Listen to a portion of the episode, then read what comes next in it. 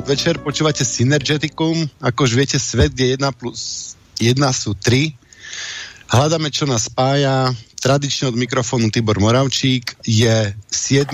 februára 2017 eh, a máme tu dneska taký trošičku iný typ relácie ako zvyčajne. Dneska som si pozval nezvyčajne veľa hostí a veľa, veľa veľmi vzácných hostí, z ktorých vlastne každého, e, každého toho človeka si vážim, pretože som presvedčený, že vnútorne je úplne presvedčený o tom, čo robí a že hľadá pravdu a že v podstate sme nejakým spôsobom všetci na jednej lodi, len, len sa nejak ešte nevieme nájsť.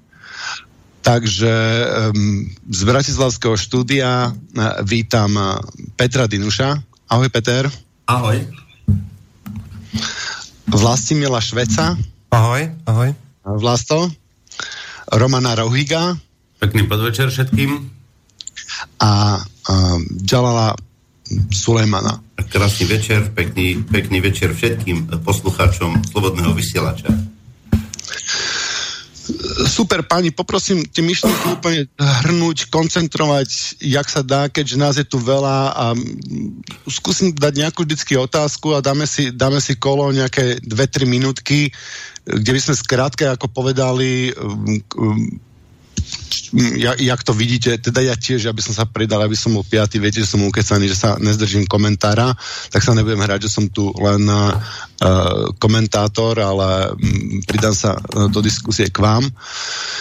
Takže um, otázka je, že odkiaľ kam? Odkiaľ kam putuje naša spoločnosť? Ako vidíte uh, vývoj ľudstva ako civilizácie a kde sa teraz nachádzame a z toho môžeme vlastne prediktnúť, kam sa asi posunieme a aké máme rôzne možnosti. Takže Peter, poprosím ťa, čo si ty o tom myslíš? Ďakujem za slovo. E, myslím, že každý má nejaký svoj e, názor subjektívny, odkiaľ kam, v akej spoločensko-politickej realite sa nachádzame E, každý si ju nejakým spôsobom definuje. E, ja sa snažím vnímať tú našu realitu e, v nejakých, dajme tomu, vedeckých dimenziách. Tu sa tvrdí, že žijeme v slobode a v demokracii, v systéme ľudských práv a podobne. Ale na druhej strane sa priznáva, a dokonca aj ústami predstaviteľov vládnúcej strany, ktorou je smer, sociálna demokracia, že žijeme v kapitalizme. A väčšina ľudí už uznáva, že existujeme e, v tejto realite e, vlády kapitálu. Ak si zoberieme nielen situáciu v súčasnosti, ale historický proces vývoja ľudskej spoločnosti, tak zistíme, že ju zvyčajne periodizujeme nejakým spôsobom. A to, že žijeme v kapitalizmu, je tiež určitá perióda historického vývoja alebo spoločenského vývoja a tomuto kapitalizmu predchádzali nejaké iné ekonomicko-spoločenské formácie alebo ekonomicko-spoločenské systémy. A myslím, že je to všeobecne príjmané a učí sa to aj e, na našich školách, e, že sme tu mali nejakú otrokárskú, feudálnu a e, teraz máme kapitalistickú spoločnosť. Samozrejme, že sú tu aj názory iné, ktoré negujú takúto periodizáciu dejín a hovoria povedzme len o stredoveku, novoveku, E, hovoria o e, priemyselnej civilizácii, o agrárnej civilizácii a podobne. Ale myslím, že takáto všeobecná periodizácia vývoja ľudskej spoločnosti tu je a že je mm, všeobecne akceptovaná. Takže si myslím, že sa nachádzame v kapitalizme a e, ten kapitalizmus by sa mal nejakým spôsobom vyvíjať. On je to, to je rozporný systém, že, že tu pôsobia nejaké, nejaké zákony e, protikladov a podobne. E, ten, ten systém by sa mal vyvíjať, až príde k nejakej kríze, k nejakému bodu zlomu a prichádza k novému e, spoločensko-politickému usporiadaniu. Takže ja si myslím, že prechádzame, alebo že sa nachádzame v štádiu kapitalizmu určitého štádia, niektorí to nazývajú globálny kapitalizmus, niektorí imperializmus, e, niektorí to nazývajú nejakým iným názvom, ale nachádzame sa v kapitalizme a ten ďalší štáv by mal byť stav nekapitalistického vývoja. A či už ho nazveme socializmus alebo prvá fáza komunizmu, je úplne jedno, ale smerujeme k novému, novej spoločensko-ekonomickej formácii nekapitalistického typu. E, tu v dejinách boli e, pokusy o prekonanie tohoto spoločensko-ekonomického systému. E, Paríska komuna v 19. storočí, 20. storočí, Ruská revolúcia po roku 45, e, východoeurópsky socializmus. Tie pokusy zlyhali, ale feudalizmus tiež sa nezrútil len tak z mesiaca na mesiac alebo z roka na rok. Tiež tu bola holandská buržázna revolúcia, e, bola tu anglická revolúcia, bola tu veľká francúzska revolúcia, až nakoniec tomu feudalizmu odzvonilo a nastúpil kapitalizmus. Takže si myslím, že aj kapitalizmus bude prekonaný nie len jedným pokusom, tou parískou komunou alebo tým východoeurópskym socializmom, ale príde povedzme k ďalším pokusom, ale ten výsledok by mal byť ten, že prekonáme e, túto spoločensko-ekonomickú formáciu a dostaneme sa do nekapitalistického systému. Asi to. Super, ďakujem za názor. Ja by som to veľmi rýchlo skomentoval, že e, po kapitalizme niečo musí prísť. Ja neverím, že to je proste koniec dejín a je tu tisíc variant, čo všetko môže prísť. Vôbec nemusí byť socializmus, komunizmus, môže sa to volať úplne čokoľvek niečo, čo si vôbec ani nevieme predstaviť. Akurát nemôžeme si mysleť, že teda to je koniec. A každopádne dávam slovo Vlastimilovi Švecovi, ale vlastne nech sa nezaciklíme na, e, na výraze kapitalizmus. Ja viem, že na to máme iný výraz, to si potom môžeme dať na to krátke kolo ďalšie, ale a teraz to tak prosím ťa celkovo zhodnúť, ak to vidíš, vývoj, vývoj ľudstva a našej civilizácie. No, ťažko sa nezacykliť, ale nepovedať, lebo, pretože kapitalizmus je dneska, tak sa to prezentuje, tak sa to učím aj na školách, tak sa to aj bežne všeobecne deje, hovorí a musím povedať, že ja kapitalizmus vidím úplne inak. Kapitalizmus stojí na dvoch pilieroch. Ten prvý pol je pilier neodkuteľnosť súkromného vlastníctva, druhý pilier slobodný trh a nie je to ani jeden dneska, takže ja by som povedal, že asi kapitalizmus to nebude.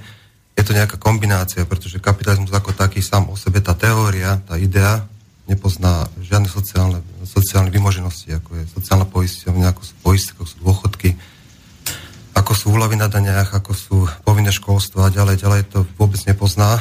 To znamená, že tam ťažko povedať, že toto je kapitalizmus, keď on, keď dnešná situácia má stav, ktorý táto definícia vôbec ani, ani s tým neprichádza do styku. Takisto slobodný trh dneska vôbec nie je, pretože tu máme dane, slobodný trh dane nepozná, slobodný trh nepozná licencie, nepozná kvóty, nepozná patenty. Takže ťažko o tom, ťažko o tom, ťažko nezacykliť, ale ako ďalej, no sám aj, nech, nech tú, túto situáciu, túto, túto spoločnosť zaznáme akokoľvek, sám vie, že takto nemôže byť ďalej. A, takisto sa asi, asi nejaký vývoj, nejaký vývoj nás očakáva. Ja vďaka tomu svojmu vlastnému presvedčeniu som, e, dúfam teda, že sa bude tá situácia vyvíjať e, k nejakému, nejakým vytváraním skupín ľudí, ktorí nebudú potrebovať nejak, niekoho, kto bude nad nimi, kto im má hovoriť, čo majú robiť. Pretože e, dávnejšie, som to možno niekedy už spomínal, som narazil na Richarda Dawkinsa, to je evolučný biológ, ktorý povedal pre mňa nádhernú vetu, ktorou sa ja nejakým spôsobom, ktorú vidím ako veľmi peknú definíciu toho, čo si ja predstavujem, kedy povedal v súvislosti s kresťanstvom a vôbec náboženstvami, ale povedal, že pokiaľ človek bude potrebovať niekoho, koho by sa bál, aby konal dobro, potom je ľudstvo iba ďalšou slepou uličkou evolúcie. Toto si ja myslím a myslím, že každý človek vie presne, čo ho trápi sám, má svoj vlastný hodnotový rebríček, ktorý nemá kto právo posudzovať, má svoje vlastné preferencie, o ktorých nikto nemôže povedať, že sú zlé, pokiaľ sú neagresívne. A dúfam, že situácia sa bude vyvíjať tak, že títo ľudia, ktorí ten hodnotový rebríček alebo tie preferencie majú aspoň približne rovnaké, sa budú stretávať, nachádzať nejaké spoločné riešenia a hlavne, hlavne, to, čo je hlavnou myšlienkou kapitalizmu, je nenásilným spôsobom spolupracovať na dobrovoľnej báze. Toto je taký môj, taká moja myšlienka, ako by sa to mohlo diať. Mm-hmm. No to si asi zrejme pod kapitalizmom predstavuješ niečo iné, ako si, e, ako spomenul Peter, alebo ako vizualizujem ja, alebo neviem, čo si Roman pod tým predstavuje, lebo u mňa je kapitalizmus vlastne diktatúra kapitálu a ten výraz vznikol chronologicky e, oveľa skore, než vznikli tie definície, ktoré sú podľa mňa iba chybné definície, lebo chybne poukaz, popísali úkaz, ktorý chceli popísať a späť nemôžeme ten úkaz samotný považovať za, ne, ne, neexisten, za, za jeho neexistenciu, len preto, že nezodpoveda chybnej definície. Ale e, to by sme si rozbrali niekedy inokedy, ešte ťa nechám rýchlo reagovať, lebo určite by si niečo na to chcel povedať, aby to nebolo nefér. Vlasto, či ne? Či ideme ďalej, necháme Neviem, kapitalizmus? Ja, ja som povedal to, čo si po ním predstavujem, to ako je definovaný. Hmm. Vláda, no. kapi, vláda kapitálu je problém, pretože vláda kapitálu, ak je, tak môže, môže samozrejme môže byť a netvrdím, že nie, dá sa to tak vnímať. Pokiaľ niekto má e, kapitál, tak môže si nejakým spôsobom diktovať. To si môžem aj ja. Pokiaľ prídem s peniazmi na tržnicu, tak si môžem diktovať, za koľko tie kapitály, ako to je jablka kúpim. To znamená, že buď si kúpim, nekúpim a tiež, keď niekto od mňa pýta euro, tak mu nedám dve, lebo pýta euro. To je vlastne ale nechcem, nechcem do toho púšťať, lebo to by sa zaciklili, to nemá zmysel. Inak budeme sa ešte, to, budeme sa ešte tohto uh, ďalšie kosy kľudne možno na to súkromné vlastníctvo, slobodný trh, lebo ja si myslím, že toto je vlastne oxymoron a tieto veci sa úplne vylúčujú, že slobodný trh nemôže existovať, pokiaľ existuje súkromné vlastníctvo. Že vlastne súkromné vlastníctvo je najväčší defarmátor a, a um, przniteľ slobodného trhu, ale na to si dáme ďalšie, ďalšie koro. Roman, jak ty vidíš vývoj našej civilizácie, odkiaľ kam spejeme. No, ja nesúhlasím, že dneska sme v nejakom kapitalizme takisto. Uh, musím si povedať, že dneska sme v tzv. pseudo sociálnej demokracii. Uh, to znamená tzv. falošná demokracia, ktorá tu zavladla po 89. roku, kde diktatorský režim alebo totalitný režim sa premietol len v tom, že tí, ktorí boli vtedy pri moci, tak sú aj dnes pri moci, akurát chcú mať viac majetku, ako ho mohli mať vtedy, lebo vtedy ten majetok bol všetky. A to je celý problém tejto spoločnosti, že vlastne sme to dopustili, aby to došlo tak, kam to došlo. A dnes vlastne nám rastie nejaká určitá oligarchia, určité skupiny ľudí, ktoré sú, dá sa povedať, horším spôsobom ako kapitalizmus. Oligarchický spôsob vládnutia je tzv. ako sa hovorí NVO, tzv. elita, ktorá chce vládnuť a ovládnuť svet a tým pádom zotročiť ostatných ľudí tak, aby vlastne pracovali pre nich. To znamená pre určitú len úzkú skupinu ľudí. Tu si musíme uvedomiť, že odkiaľ kam. Zažili sme, a teda aspoň v mojom veku si môžem povedať, že sme zažili určitým spôsobom socializmus a zažívame teraz túto falošnú demokraciu a je na čase, aby došlo tzv. nacionalizovaniu spoločnosti. To znamená, len silný štát, len silný občan v tomto štáte môže mať záruky toho, že tento štát sa aj o potom naspäť postará. Takže to je cieľom aj mojím, aj spoločne za Slovensko, aby sme zjednotili ľudí, aby tento štát bol silný, zvrchovaný a naozaj demokratický. To znamená vláda ľudu. No ja tiež pracujem na tom, mm, na tej demokratizácii a som mm, verím v demokraciu, tak dúfam, že z tejto pseudo sociálnej demokracie, ak si to nazval, vyklúčkujeme, aj keď ja by som to nazval stále kapitalizmom, lebo stále mám pocit, že nám vládne kapitál a to, že vznikala oligarchia, je toho, to je dôsledkom a no, vidíme, čo je oligarchia. Oligarchia je proste, to sú predstavitelia kapitálu. Mm, Roman. To, to sa nedá ne, úplne tak povedať. Ako lebo... nevlá, ne, ne, nemáš pocit, že žijeme v diktatúre kapitálu? O, samozrejme určitým spôsobom môžeme hovoriť, ale to oligarchia skorej vyplýva z takého geopolitického systému, kde určitá skupina, to znamená nadnárodné spoločnosti, sa snažia ovládať vlastne jednotlivé štáty. A tieto nadnárodné spoločnosti, tým, že ovládajú, ako máme teraz kauzu, napríklad energetika, ktorá sa vlastne tieto nadnárodné spoločnosti dostali aj k nám do energetiky, či do stredoslovenskej energetiky, západoslovenskej alebo východoslovenskej energetiky, tak potom tlačia samozrejme na ten politický systém, tak, aby vlastne oni mali vyšší profit. Ale od kapitalizmu to máme veľmi ďaleko, lebo kapitalizmus má taký základný prvok, vykoristovaný a vykoristovateľ. A tam si musíme uvedomiť, že vlastne ten vykoristovaný vykorisťovateľ je určitým spôsobom, dnes hovoríme mu akože podnikateľský subjekt, a na druhej strane zamestnanec ale tam sa dá nájsť také pravidla tej spoločnosti, že vlastne ten zamestnanec nie je diskriminovaný na takej úrovni, že by bol vykoristovaný. A ten vykoristovateľ, to znamená podnikateľ, ktorý je slušným podnikateľom, môžeme si dať príklad napríklad, ako bol Baťa, dokáže vytvárať aj sociálny program pre tých zamestnancov, to znamená motiváciu, aby vykonávali taký výkon práce, aby oni mohli spokojne žiť a samozrejme aj ten podnikateľský subjekt a ten podnikateľ sa mohol slušne rozvíjať a tým pádom dáva stále viac a viac práce ostatným ľuďom. No lenže to by vyžadovalo, aby ten podnikateľ mal vyššie, vyššiu morálku ako chuť po zisku.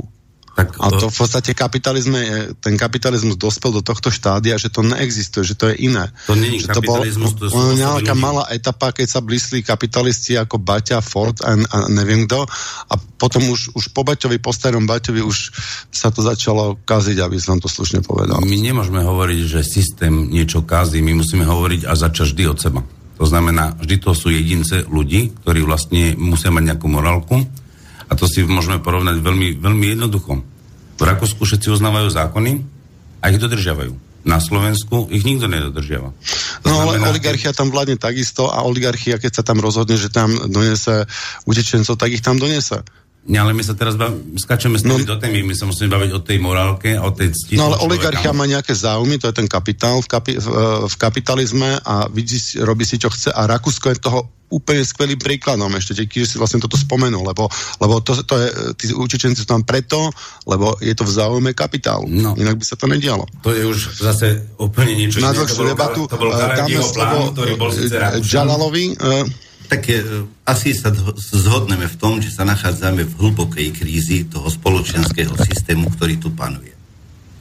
Otázkou je to, že e, či sa zhodneme v tom, že tento systém sa volá kapitalistický e, systém, vyzerá to byť u niektorých je to problematické, súhlasím s výkladom dejín od našho Petra Dinuša, E, ja musím povedať, že e, tento systém, či je to kapitalistický alebo nie, to nie je otázka našich pocitov. To sú určité e, zákonitosti, buď sú prítomné, alebo nie sú prítomné. Ten, tá morálka a podobné, to nemá nič spoločné s charakteru systému, ktorý tu je. Inými slovami, Nikto má niečo, čo môže ho predávať, má tovar, pretože je kapitalista, to vyrába a nikto nemá nič. Tak príde predávať svoju pracovnú sílu. Skrátka, každý tovar má určitú hodnotu. Hodnota toho tovaru je práve pracovná síla, koľko pracovnej síly v nej je. Cena už určí trh, to je pravda. Je niečo iné ako hodnota. Ako náhle nikto iný zmocný čas mojej práci, tak toto je nemorálne. Toto je kapitalistické. Toto je zločinné. V tom je to, to nie je otázka pocitu. E, tá kríza, ktorá je tu, to nie je len ekonomická kríza. To nie je len morálna kríza. Vyzerá to tak, že sme pred nejakým zlomom, ktorý prichádza. E, tieto zmeny v dejinách jednoducho dajú sa dotovať. E, vyzerá to tak, každých 30 do 40, 40 e, rokov dojde ku nejakému zlomu a e, pravdepodobne sme e, teraz pred takýmto zlomom alebo obratom. Ja si želám, aby e, tento zlom bol e, čím skôr, pretože to dieta, ktorý, ktoré sa splodí z tohoto zlomu, pevne verím, že to bude naše dieta. Super. Ďakujem. Ja som, ja som chcel trošičku, zaujímavé, že každý jedna otázka tu pochopil, mm, pochopil ináč, ale práve preto, preto tu sme, aby sme, aby sme tu mali také, mm, takú pestrosť. Uh, ja som, ja vidím ten chod spoločnosti z toho, že sme žili kedysi v komunite, kde proste človek uh, ani nerozmýšľal o tom, že by nepracoval pre komunity, že by nejak si dával niečo pokom mm, a podobne a potom vznikal nejaký, ja to volám feudalizmu, kapitalizmus, feudalokapitalizmus, lebo podľa mňa to stále ten, ten istý princíp, že na základe vlastníctva niečo, to je jedno či pozemku alebo kapitálu všeobecne, okradám, okradám toho človeka o jeho, mm, o jeho prácu. A potom sme tu mali na krátky e, čas tu blízko socializmus, lebo tá túžba človeka po slobode a potom po tej komunite o tom komunitnom spôsobe života, ktorým sme žili minimálne 95% času existencie našej ľudskej civilizácie, sa nám, stále sa nám potom nejako ctnia, stále stále sa k tomu vracame a vlastne k tomu smerujeme nejakým spôsobom. No a potom zase sa nám vrátil ten feudálokapitalizmus, kde tu sme. A ja si to myslím, že to prudko súvisí s, s raz a my sme si niekde uvedomili našu, našu individualitu a to je, to je to jablko poznania, ja to teda tak vnímam. A vtedy sme začali byť stále viac a viac individualistickí a sebeckejší a spoločnosť sa začala trieštiť, mal, začala vlastne expandovať, začala, uh, začala, začala sa otvárať a namiesto toho, aby ľudia nosili do spoločného, tak vlastne brali do spoločnosti, čo to dá vlastne v tomto momente expanzie sa momentálne nachádzame. Akurát si myslím, že vývojom človeka a vývojom aj jeho inteligencie si ľudia uvedomia, že altruizmus je efektívnejšia forma spolužitia ako permanentný boj a preto stále zachovajúci našu individualitu sa ocitneme, sa vlastne uzavre kruh, ale na nejakej vyššej časti, vyššom leveli špirály, kde vlastne budeme zase jedno a budeme zase jednota akurát na oveľa vyššej úrovni, dokonca na globálnej úrovni, ale pri zachovaní tej individuality, lebo tá individualita je vlastne zdrojom kreativity. Takže ako, chcete sa ešte vyjadriť niečo k tejto téme, alebo, alebo ideme, na ten, ideme na, ten, na ten kapitalizmus, to rozobrať ten kapitalizmus, že čo to vlastne a čo to není e, kapitalizmus? No myslím, že to, to, to súvisí alebo že sa k tomu prirodzene dostaneme. Takže... Dobre, Peťo, tak uh, začni teraz ty ďalšie kolo. Dobre, ďakujem. Ja myslím, že je veľmi pozitívne, že všetci sa v podstate zhodujeme na tom, že súčasná spoločnosť je v nejakom krízovom stave. Akurát máme problém s definovaním toho, čo tu je, ale každý z nás uznáva e, termín, terminus technicus kapitalizmus, ale každý ho asi nejako inak vykladáme. E, ja sa tu kloním k Jalalovi Sulejmanovi, ktorý hovorí, že otázka existencie reality kapitalizmu nie je zakladným z morálky alebo subjektívnych pocitov alebo nejakých našich názorov. E, vy ste hovorili, že v kapitalizme musí byť slobodný trh a súkromné vlastníctvo kapitálu. Spomínali ste nadnárodné monopoly. E, pán kolega Ruik hovoril, že finančná oligarchia tu je, ale je dôsledkom geopolitickej situácie. A to tak nie je. Existencia finančnej oligarchie je dôsledkom ekonomickej situácie, nie geopolitickej, ale ekonomickej. E, teória historického materializmu má na to e, celé, celé vedecké práce. Ano, ako, ako vznikla finančná oligarchia v čase, keď sa vytvárali monopoly. Poznáme kapitalizmus slobodnej súťaže a monopolistický kapitalizmus tam dochádzalo k fúzii bankového a priemyselného kapitálu a vznikol finančný kapitál a odraz finančného kapitálu je vznik finančnej oligarchie v čase vlády monopolného kapitálu. Takže to je celá teória vedecká. Ale každopádne tá finančná oligarchia, na ktorej sa zhodneme, že existuje dôsledkom nie geopolitiky, ale ekonomickej situácie. No a potom je otázka, že či existujú súkromní vlastníci, pozrite, ako by ste hovorili príklad, že pojete do tržnice a kúpite si za pár euro nejaký tovar, ale vaše peniaze nie je kapitál.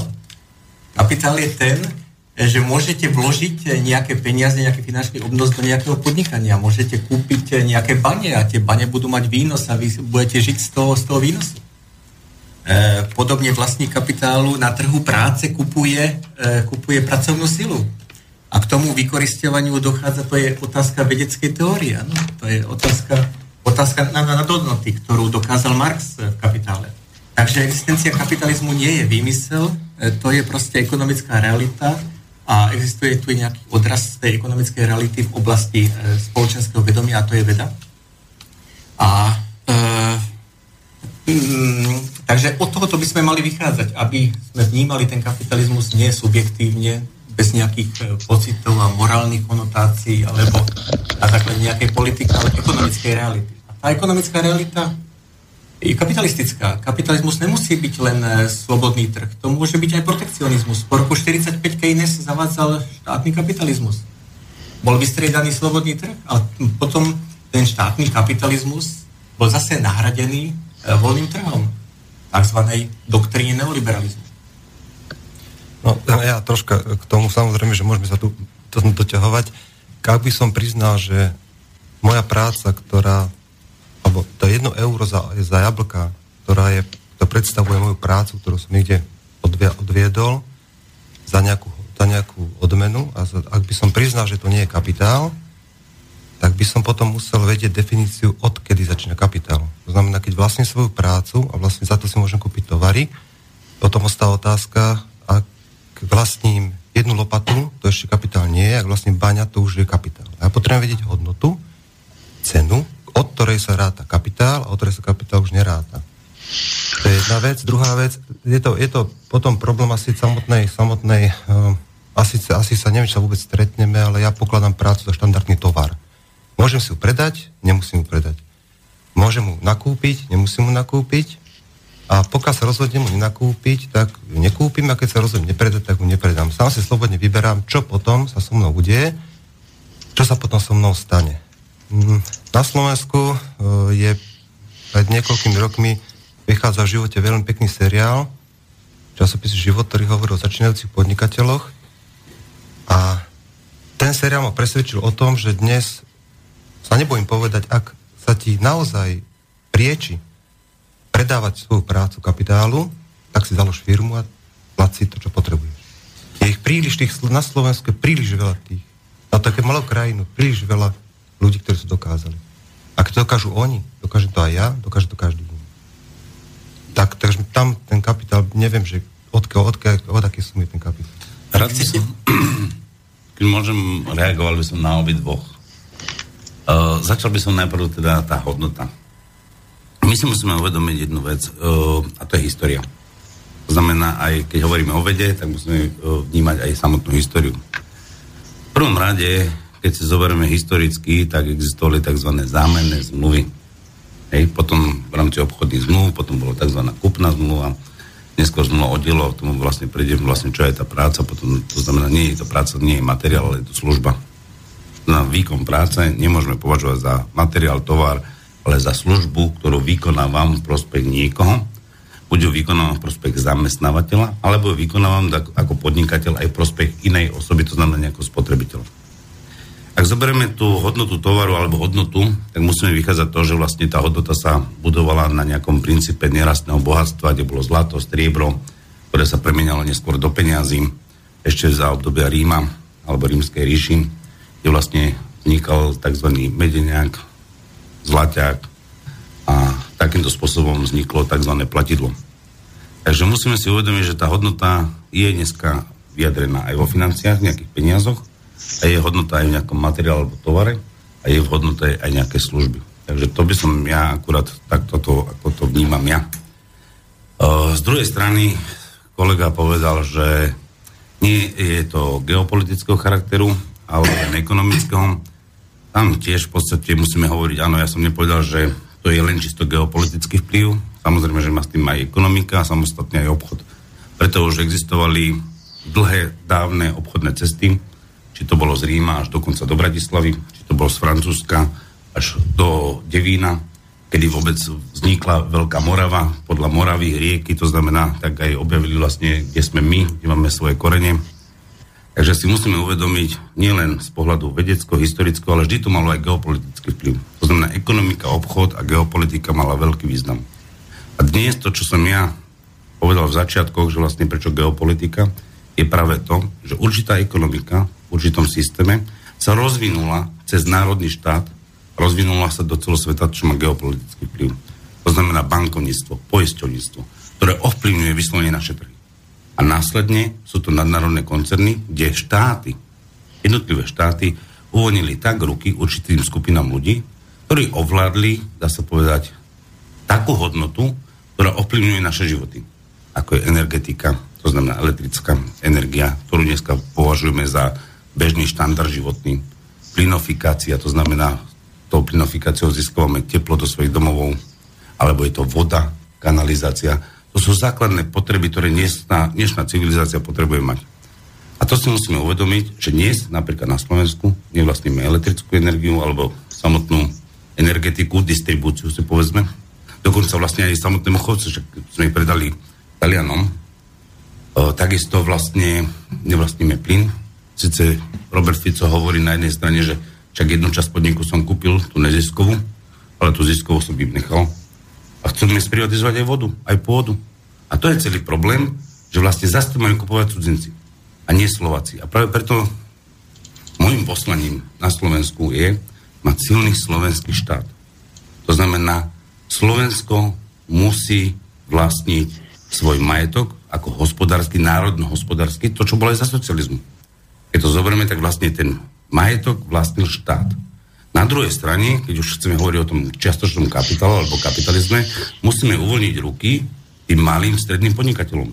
Nikdy nie je možné, aby vlastne o, monopoly vlastnil nikto iný ako štát, lebo monopol môže vlastniť len štát.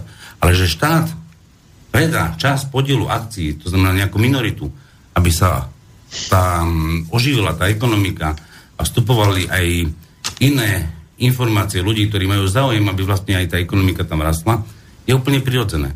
Ale nemôže štát strátiť ruku nad týmito podnikmi len tým, že poviem príklad, ako to dneska v energetike funguje, že 51% síce vlastní, poviem príklad, zahraničná spoločnosť, slovenská spoločnosť vlastní 49%, a opačne má 51% hlasovacie práva, to znamená úplne rozdielne, ako sú ekonomické e, podiely sú iné hlasovacie práva. A to si nikto ani nehovorí dneska v médiách, keď je ten problém celkový. Akorát sa povie, že za náš štát máme tam nominanta, ktorý o tom vlastne rozhoduje. Ale v skutočnosti on je tam prehlasovaný, ale má tam síce aj slovo, to znamená akože tzv. posledné slovo, o čom vlastne má informovať, akým spôsobom sa ten podnik má uberať.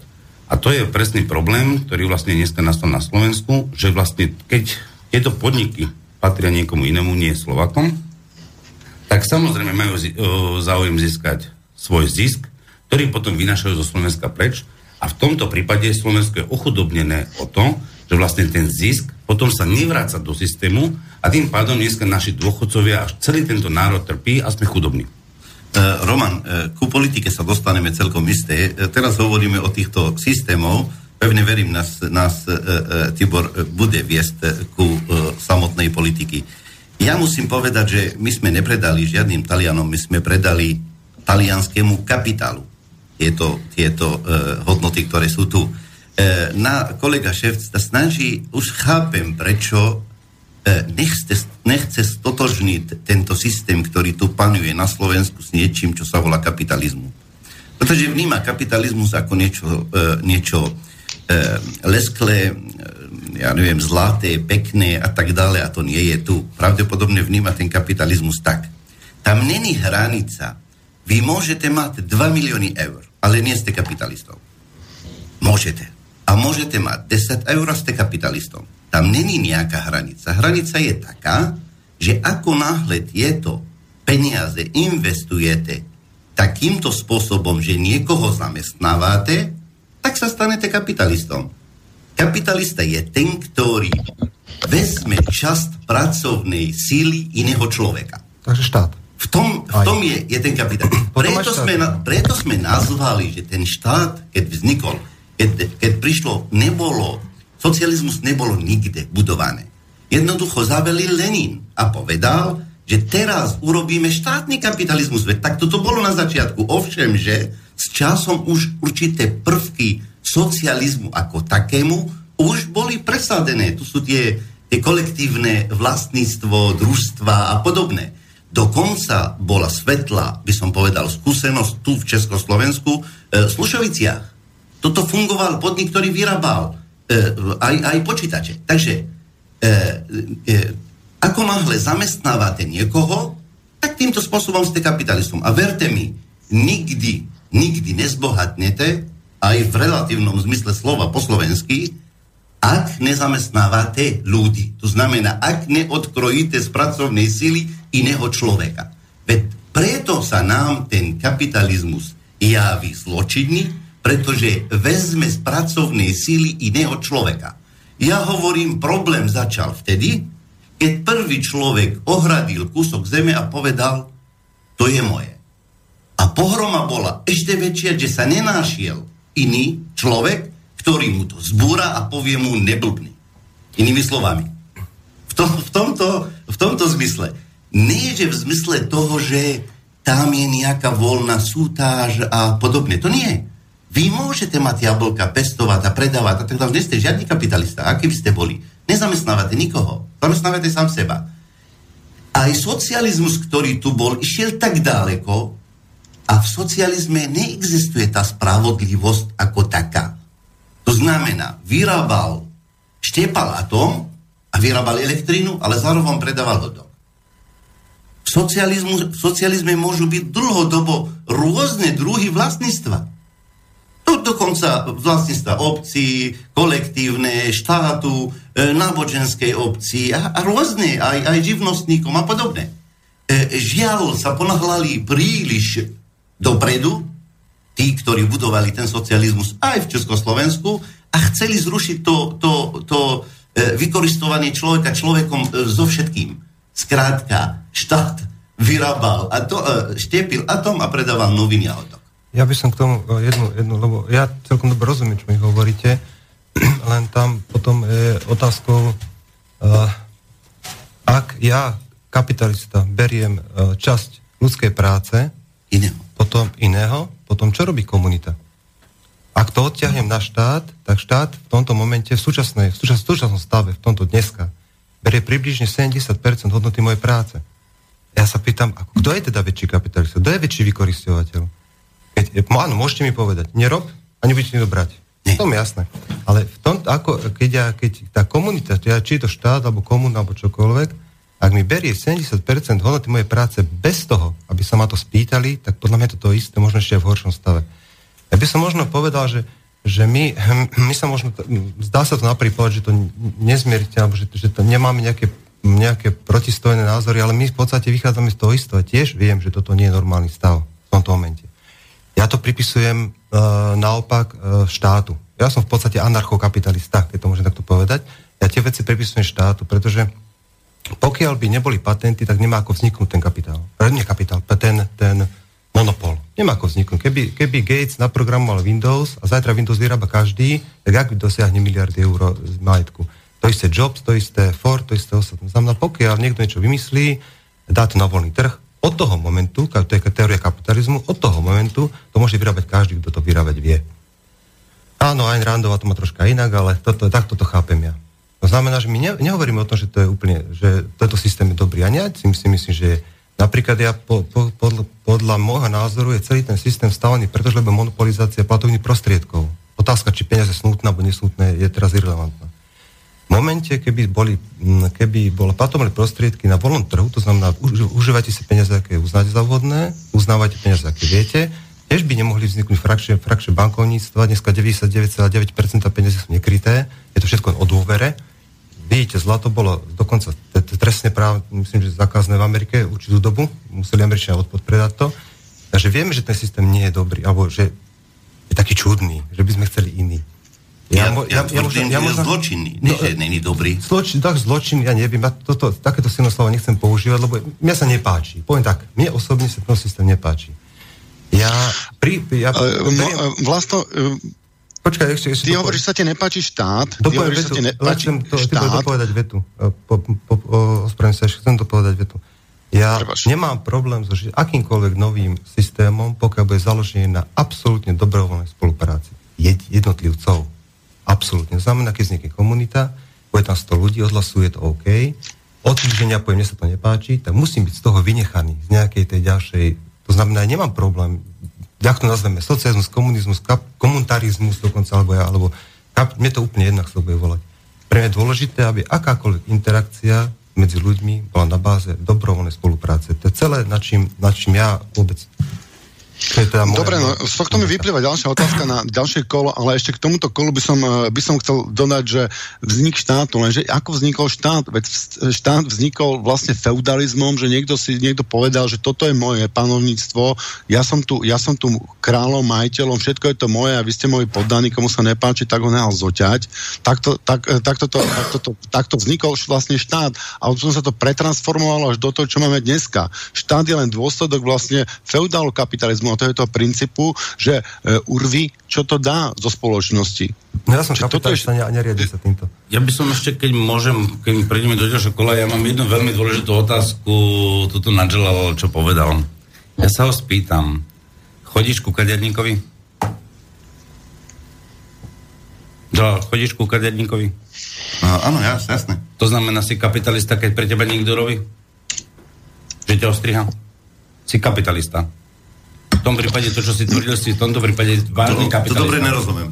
Ak idem si tvrdil, no. ty si tvrdil, že ak niekto pre mňa pracuje, No. tak som kapitalista. No. Takže ten kaderík pre teba pracuje, takže si kapitalista. No zle to chápeš. No, pracuje to pre mňa, no počkaj, pracuje pre mňa, to znamená predáva, kupujem ja od neho jeho pracovnú silu. A ty ja keď chodím, pracovnú silu kaderníka? no tak ale za to platím mu. Ja Tak ale vždy sa platí za nie, niečo. ty, no, ne, ne, ne, ne. Pozri sa. E, ja som nezamestnával toho kaderníka, že idem za ním strihať moje vlasy. Ja idem ku kaderníkovi kúpiť jeho služby. On mi predáva svoju službu. A to je to, čo si máš pochopiť, to, čo Nie. som ti ja hovoril, že vlastne práca je služba. To nie je kapitalizmus, vykoristovanie. To- pozri sa, Len tú službu dávam buď Roman. zamestnávateľovi, alebo ju poskytujem priamo. e, tento kaderník poskytuje svoju službu, pr- svoju pracovnú sílu. Áno, poskytuje to, ale nepredáva pracovnú sílu inému. Môže sa stať, že príde jeden kapitalista, trebárs Roman, e, bude e, mať 10 kaderníkov a budú robiť za mzdu. Týmto spôsobom ty odkrojíš od mzdy týchto pracovníkov časť ich pracovnej síly. To je tak ľahké na pochopenie, že až až. No, vidím, že máš v tom veľký zmetok, lebo... No, uh, ja, by som, ja by som k tomu niečo povedal. Um, toho, kapitál, toho kaderníka si rozoberieme v ďalšej debate, vlastne k tomu bude to smerovať, že k tomu sa ani nevyjadriem. Ešte Roman, ty, čo si tu spomenul, že vodu by mali za, vlati, vlastniť slovenskí oligarchovia a na zahraniční, je to jedno. Ja nechcem, aby žiadni oligarchovia vlastnili vodu. A to Pozor, ja som také nič nepovedal. To- Tibor, nevkladaj mi prosím ťa nič. Ja som takto nepovedal. tiež počul. Ja som nepovedal, že by mali Ja, slovenský, ja, ja som slovenský povedal, štát. že pochopil, ako, že štát. ti vadí, že to vlastne zahraniční oligarchovia, ale, že, ale, ale slovenskí by boli v pohode. Slovenský štát myslím. Slovenský štát, pozor, ja som to povedal doslovne, že má Dobre, prepač, keď si povedal slovenský štát, ja sa ospravedlňujem a to, je, to mení celú situáciu. Na, e, tam by som proti tomu nemal nejaké vážne e, výčitky. E, Vlasto, ty si tu hovoril o, tej, o to, že vlastne jak rozozná ten kapitál. E, ja len doplním e, Jalala, ktorý to vysvetlil, ja to poviem trošičku inými slovami, že vlastníctvo, súkromné vlastníctvo si o, rozdelíme na osobné vlastníctvo a kapitál. Osobné vlastníctvo, to, čo ty potrebuješ, to, čo používaš pre, e, pre seba, pre seba osobne. To znamená, že to je tvoj dom, to je tvoj auto, keď máš nejaký vinohrad, tak, tak je to tvoj vinohrad. Keď e, e, tam pestuješ obilie alebo čokoľvek, tak je to, je to, e, je to tvoje, ten, e, ne tá zem, ale to, čo si tam to, čo si tam vlastne e, skosíš. A kapitálom sa to stáva v prípade použitia. To znamená, že pokiaľ na tom e, to, e, tá, e, ten majetok ti má priniesť bezpracný, že bez práce sa dostaneš, e, dostaneš k nejakým prostriedkom, tak v tom momente sa to stáva kapitál. Je to podobne ako s nožom. Máš nož a nož je proste nástroj, ale vražednou zbraňou sa to stáva až vtedy, keď z ním niekoho zabiješ. Takže, ale jedno ako ten nož je drahý, že či ten nož stal korunu, alebo stal, alebo stal 100 tisíc e, dolárov. Proste je to, je to spôsob použitia toho noža. A rovnako je to s tým vlastníctvom. Takže vyhradiť to, definovať to, je to úplne jednoduché. Um, ja by som navrhoval, e, že by sme si dali pesničku a potom by sme išli k nejakej ďalšej otázke.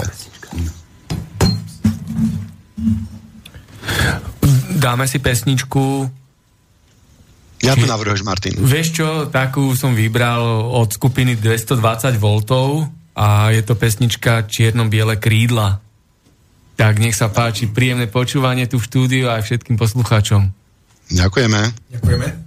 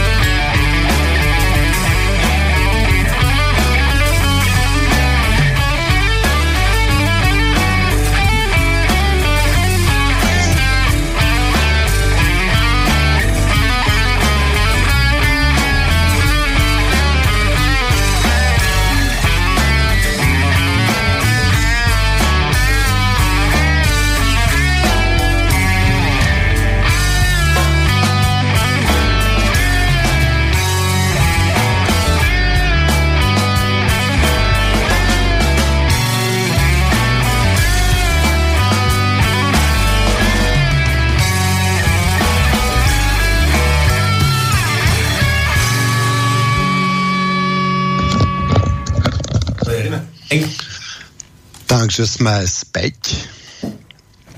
Bavili sme sa tu o našej spoločnosti a tým sme sa pánom samozrejme museli... Počujeme sa? Halo? Áno, počujem, počujeme sa, počujeme sa. Výborne. Uh, dostali sme sa k sloku kapitalizmu, na ktorom sa zjavne nezhodneme, lebo... Tak, tak ho no, necháme, poskúsim... tak, tak ho necháme, tak ho necháme, tak poďme teda ďalej. Nezhodneme sa.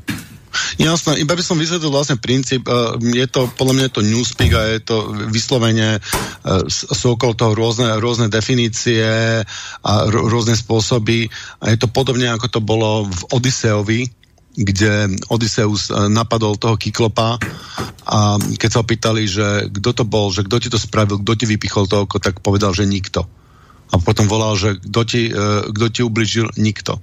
Že proste tým pádom, že nevieme tento systém ani len pomenovať, tak e, sa nemáme vlastne o tomto systéme ako baviť, alebo myslíte si páni, že nájdeme nejaký výraz alebo krátku definíciu, ako by sme, ako by sme definovali tento systém na, na, a na čom by sme sa všetci tu zhodli, že, čo, čo vystihuje jadro toho problému? Mm. Asi ne, necháme to tak. Ale necháme ne, to tak, tu by sme seba zaciklili asi zrejme. To by bola, to by bola Prečo? taká nejaká... Uh, Tibor, dvoma minutami. Ide, ide o súkromné vlastníctvo. Pokiaľ je súkromné vlastníctvo, tak tento systém je kapitalistický. Pokiaľ dokážeme zrušiť súkromné vlastníctvo, a pozor, ty si, ty si dobre pomenoval, keď si povedal, že osobné vlastníctvo je niečo iné. Áno, vždy bude ten dom patriť niekomu a, a, a podobne. To sú osobné záležitosti, ale súkromné vlastníctvo určuje, aký je ten trh. Je to kapitalistický alebo socialistický. Ak je človek centrom tohoto trhu, tak je to socialistický trh. Ak je zisk centrum tohoto trhu, tak je to kapitalistický trh. O nič nejde. A mohli by ste mi definovať, čo je to zisk? Zisk je to produkcie, to je časť, e, totiž e, každý tovar má určitú hodnotu a má aj cenu. Kto určuje tú hodnotu? Hodnota určuje, koľko práci v tom tovari je. To je Marx. Ale cena určuje trh. A teraz, hodnota sa, sa delí na dvoch častí. Na konštantnú a variabilnú. V tej konštantnej všetky náklady spojené s tým a variabilná je cena tej práce. A ako náhle niekto zmocní časť tejto ceny a kapitalista, on si ju zhodne.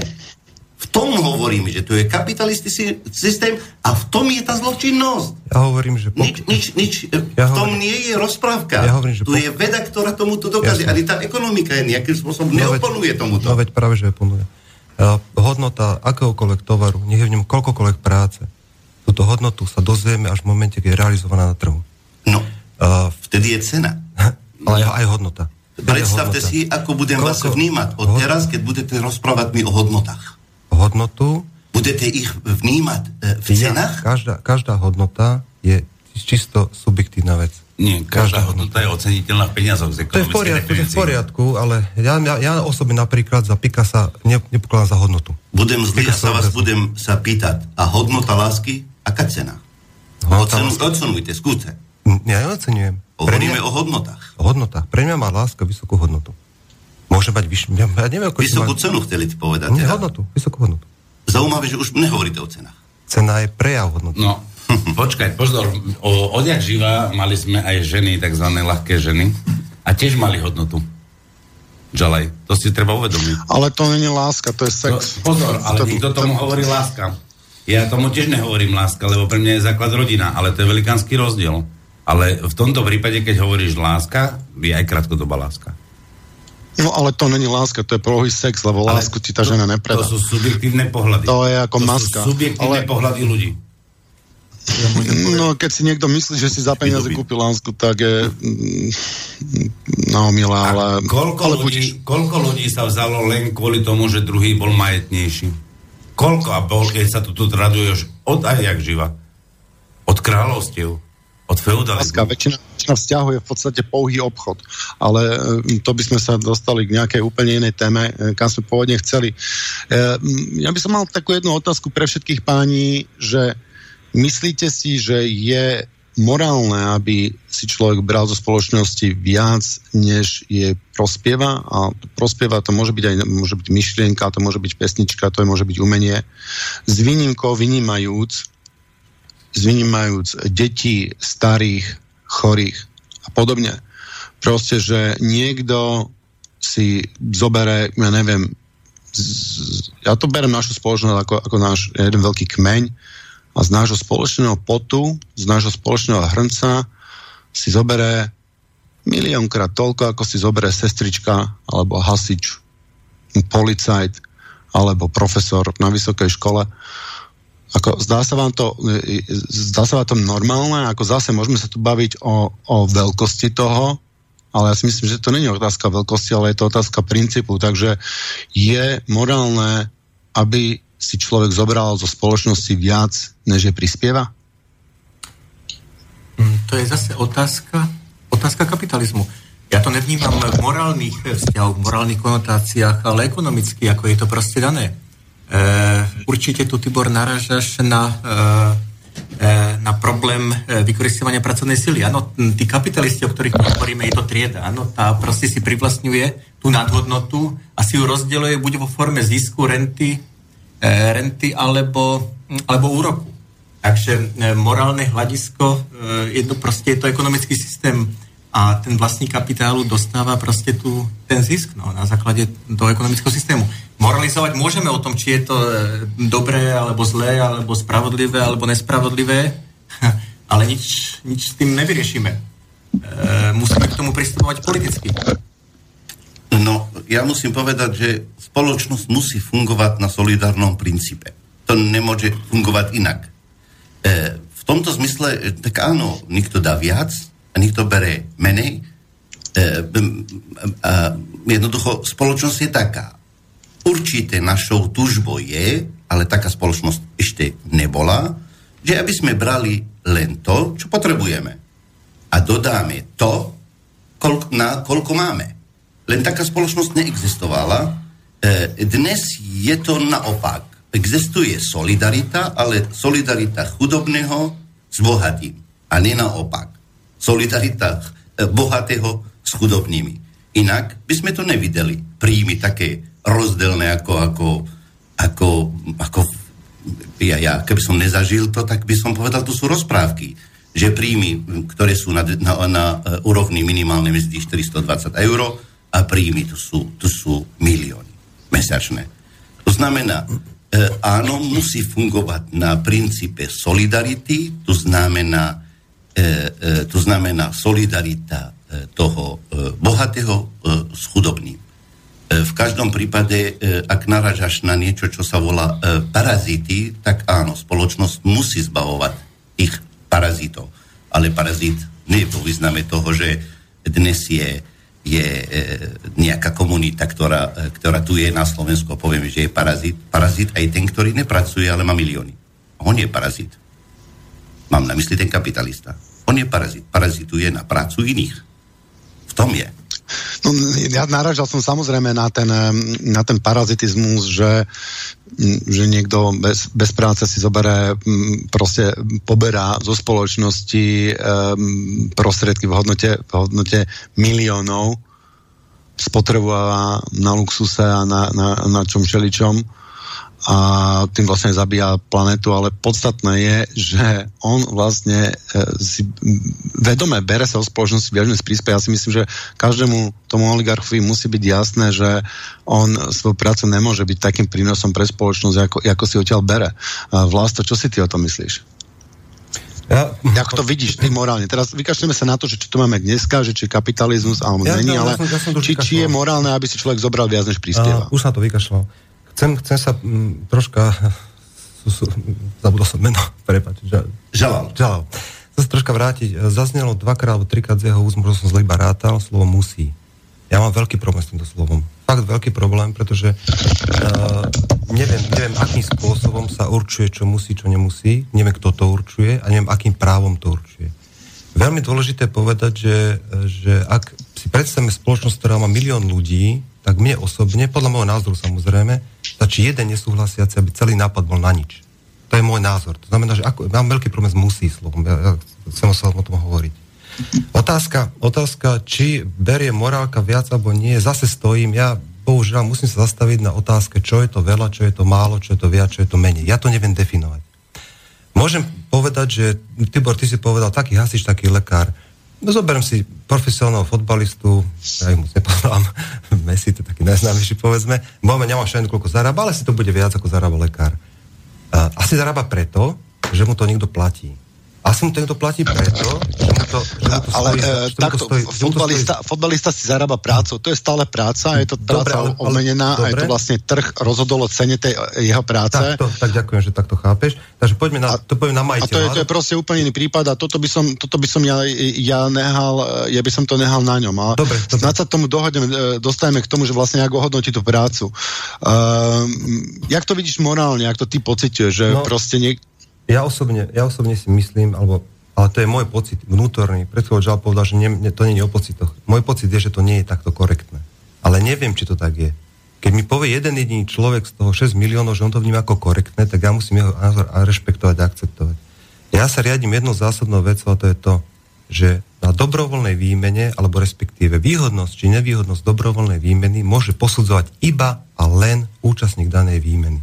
To to môže. Ak, ak miliardár, biliardár, už mali sme také prípady, nedávno som čítal knižku, ak miliardár predá celý svoj majetok a dá ho charite, alebo dá ho ľuďom okolo seba, a on ide sám bývať do lesa, do dreveného suda, tak on má z toho zisk.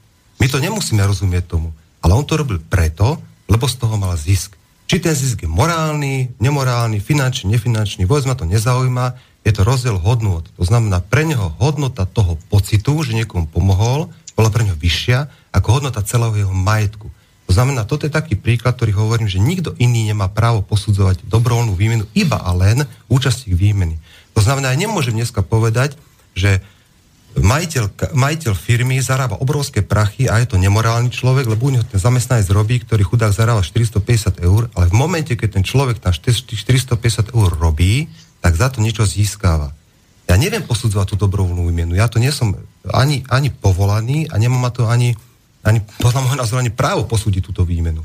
To znamená, nech sa to posudzuje majiteľ kapitálu a jeho zamestnanec. Ja nemôžem do toho Uh, vieš, ale ty hovoríš o, do, o dobrovoľ, dobrovoľnej výmene. Dobrovoľná výmena, a za akých podmienok funguje dobrovoľná výmena, to si môžeme dať na tom, na tom, e, na, o tom kolo, ale či sa ti zdá normálne, že niekto si zoberie zo spoločnosti viac, než do nej prispieva. Tibor, reálne. to, lebo mne, mne, mne to prípada ako, ako, ako upierizmus. Ja ti poviem, ja týchto ľudí volám upíry, ktorí si berú zo spoločnosti viac, než do nej prispievajú, robia to vedome a ešte sa ten píšia a my hlupáci ich obdivujeme. My ich morálne obdivujeme a to im dáva moc. Keby sme ich morálne odsudili, tak ten systém vyzerá inak. Ale práve preto, že k ním vzhliadame ako, ako k, k božstvu, že takto chceme aj my byť, aj my chceme mať za hodinky za 70 tisíc eur a vilu hentam a hentam a tam ďalšie, ďalšie, ďalšie domy, a my, oni nás okradajú o tú energiu, berú viacej si do spoločnosti evidentne, než do nej dávajú a my to morálne akceptujeme. Tak ja sa odliam z na toho od dobrovoľnej výmeny. Zdá sa ti to fér, Vlasto? Ja... Že niekto si bere zo spoločnosti viac, než do nej prispieva? Tibor, predtým ako odpoviem, ti poviem ešte jedno. Ty, ty to vieš, len možno pre kolegov, ktorí to nevedia, ti poviem jednu e, z môjho pohľadu, lebo aby sme si rozumeli. Ja, ja skutočne, ako moja osoba, moja osoba e, každé leto nazbiera nechtík, rastliny, vyluhuje ich v oleji a vyrobí nechtíkov. Kúpi si, kúpi si olivový olej, to znamená, kúpujem prácu niekoho v produkte, kúpim si od ďalšieho priateľa si kúpim vosk včelí, to znamená, kúpim jeho prácu v danom produkte a ja potom doma vyrábam tieto krémy. A ľuďom, keď sú hotové, tak ľuďom tieto krémy a mastia aj tí, ktorí darujem. A keďže ich darujem, ja stále tvrdím, že som kapitalista. Pretože, pretože dar, pocit z daru má pre mňa vyššiu hodnotu ako peniaze, ktoré do toho vložím a rozdiel týchto hodnot je zisk. A, a, a chcem, kapitalista, kapitalista by si bol vtedy, keby si ja keby, zamest... keby ja ho ale zamestnávam, Tibor. si to nezbieral, nazbieral by to niekto iný. Ja kupujem ten včelý vosk a zamestnávam toho človeka. V tom momente ho zamestnávam, v tej jednej stotine tisícnej sekundy, keď kúpujem vosk, ho zamestnávam. Takisto ako ale, ty, ale ty nezarábaš na, na, na ušetrenej hodnote, Zarábam. na akumulovanej Zarábam. hodnote, ty nezarábaš Zarábam. na úkor druhého. To je, toto je dobrá voľná výmena. Zarábam, mám pocit, mám dobrý pocit, to som zarobil. Dobre, čiže vlastne tú otázku, že morálne, na to či, či je to v podľa teba OK, že niekto si bere zo spoločnosti viac, než prispieva, to Mám príliš, ma, tak, mám príliš malo vstupov, mám, mám príliš malo vstupov, ty som to vedel o, o, o, povedať. Nezdá sa mi to korektné, ale to neznamená, že to je fér. Nezdá sa ti to korektné. Nezdá sa to korektné. To, a, vieš, keď sa dohodneme aspoň na tomto, tak potom sa môžeme ďalej hľadať na tom, že ako to spraviť, tak aby to bolo korektné. Uh, Roman, čo si ty o tom názor, vieš, no, ja by som tu reagoval asi na tri veci.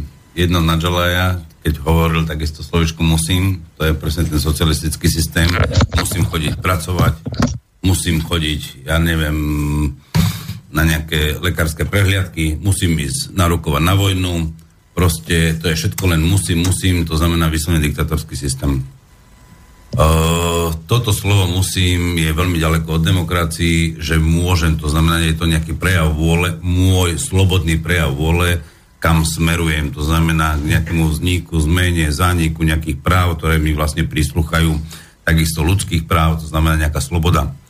Presne na to môžem odpovedať aj na pána Šveca, keď povedal vlastne, že áno, som miliardár a išiel som bývať do nejakého dreveného domčeka alebo do súda niekde do lesa. To je veľmi presne to povedal, je to určitým spôsobom prevod o, zisku, to znamená prevod svojho slobodného myslenia, že ja som sa síce zdal nejakých povinností, ktoré vlastne ma tie miliardy aj viazali, lebo som sa musel starať o zamestnancov, o nejaký majetok. A chcel som mať už kľud, tak som sa rozhodol, že idem bývať do lesa a chcem sa toho zbaviť, lebo potrebujem žiť iným spôsobom. A to sú hodnoty, toho, tie ľudské hodnoty, ktoré premeniam a to je určitým spôsobom takisto nejaký zisk, lebo ja som z toho získal niečo pozitívne pre seba, to znamená uvoľnenie, byť bez stresu a proste pôžitok zo svojho života, ako ho chcem dožiť. A to, čo ty hovoríš, tie hodnoty, že či si mám zobrať viac zo spoločnosti, alebo nie. To je taká filozofická otázka. To znamená, ju vyslovene položím asi Tibor tebe. To znamená, keď ja vyštudujem vysokú školu, som si zobral viac ako ten, čo vyštuduje byť len kucharom čašníkom? To znamená, mám dať, vlastne mám menej zarábať od štátu, keby sme boli v tom socialistickom systéme, ako s vysokoškolským vzdelaním, ako ten kuchár čašník? Ale lebo som, ja som si zo štátu zrazu zobral viac. Lebo mám viac vzdelania, som o 5 rokov mohol mi štát platiť dlhšie vzdelanie. Takže vlastne som si zobral viac a vlastne mám preto mať aj menej, lebo moja vôľa bola študovať, lebo chcem byť vzdelaný a chcem poskytovať to vzdelanie ďalej odozdávať svojim generáciám, alebo a samozrejme treba si zobrať aj tú rovnovahu, že všetky služby, všetky, to znamená, že či budem energetik, právnik, na druhej strane kuchár, čašník, predavač, musia byť vyvážené, lebo tá spoločnosť nás to potrebuje. Lebo potom, keď nebudeme mať vlastne vyvážené služby, tak ja nebudem môcť prísť do obchodu a nebudem mať predavačku, lebo všetci by sme boli právnici, alebo všetci by sme boli inžinieri. A to si treba uvedomiť, že čo je to viac a čo je to menej zobraz tohto systému. Iné je, že keď ja do toho systému prispievam, poviem príklad, ako naši e, starí rodičia, prispievali do systému, do sociálneho, nejakými odvodmi, či to bolo v socializme, alebo či to je dneska akože kvázi falošnej demokracii, tak e, sme prispievali a zrazu majú menej na tom dôchodku za to obdobie, ako prispeli. Je to v poriadku, že ten štát zneužíva vôbec sociálny systém? No nie je to v poriadku. Takže teraz kto zneužíva ten systém viac? Štát alebo ten jedinec, ten človek konkrétny, ktorý do neho prispieval a zrazu má z toho menej? No, Roman, toto, čo si tu ty spomínal, tak to je rozdiel medzi pracujúcimi. Ako ja, to, že e, lekár má viac ako kuchár, alebo že fotbalista má viac ako lekár, to je v podstate mm, u mňa až druhorada záležitosť. Ja som tu rozprával o tých ľuďoch, ktorí nezarobajú, ja neviem, 5 krát toľko alebo 10 krát toľko. Ja som tu rozprával o tých ľudí, ktorí zarábajú tisíc krát alebo milión krát toľko a ktorí zarábajú tak, že vôbec ani nemusia robiť, ktorí si nezarábajú prácou, ktorí si zarábajú len uh, uh, vlastníctvom, len kapitálom, len prostredníctvom kapitálu. Áno, uh, problém, a to, problém že je v tom, to, to, o tom, o tom, o tom či to, koľko zarobí lekár a koľko zarobí e, kuchár, by podľa mňa mal rozhodnúť slobodný trh, ale k tomu si dáme asi zvlá, zvláštne kolo. Ale toto, čo tu ty hovoríš, toto je práca. Ale ja som tu narážal na diferenciáciu medzi e, prácou a medzi príjmami z vlastníctva. Veď 8, 8 ľudí najbohatších údajne má viac než polovica polovica uh, populácie na planete najchudobnejších. Ja tu hovorím o tomto. A potom sa zistilo, že tam zabudli zarátať ročildovcov, ktorí majú sami toľko, koľko má tých 8 údajne najbohatších. No, je... A ešte to, že koľko je takých, ktorí tam tiež vôbec proste v tej tabulke nefigurujú. Oni tam dali do tej tabulky len takých, čo si viac menej e, nejakým e, hospodárským zázrakom k tomu, k tomu dospeli no, na pár výnimiek. Takže no, ja, ja, ja hovorím to... o tomto. Ty hovoríš stále o lekárovi a kuchárovi a to sú obidvaja sú pracujúci. Ibor, to je to, čo som ja hovoril, že dnešný systém, to som hovoril v začiatku, že vlastne oligarchický, to znamená elita, elitársky, kde sa vlastne snaží vytvoriť nejaká tzv. elita na tejto planete. To je úplne niečo iné, ale systém, lebo to je mimo systému, pozor, táto elita sa to buduje.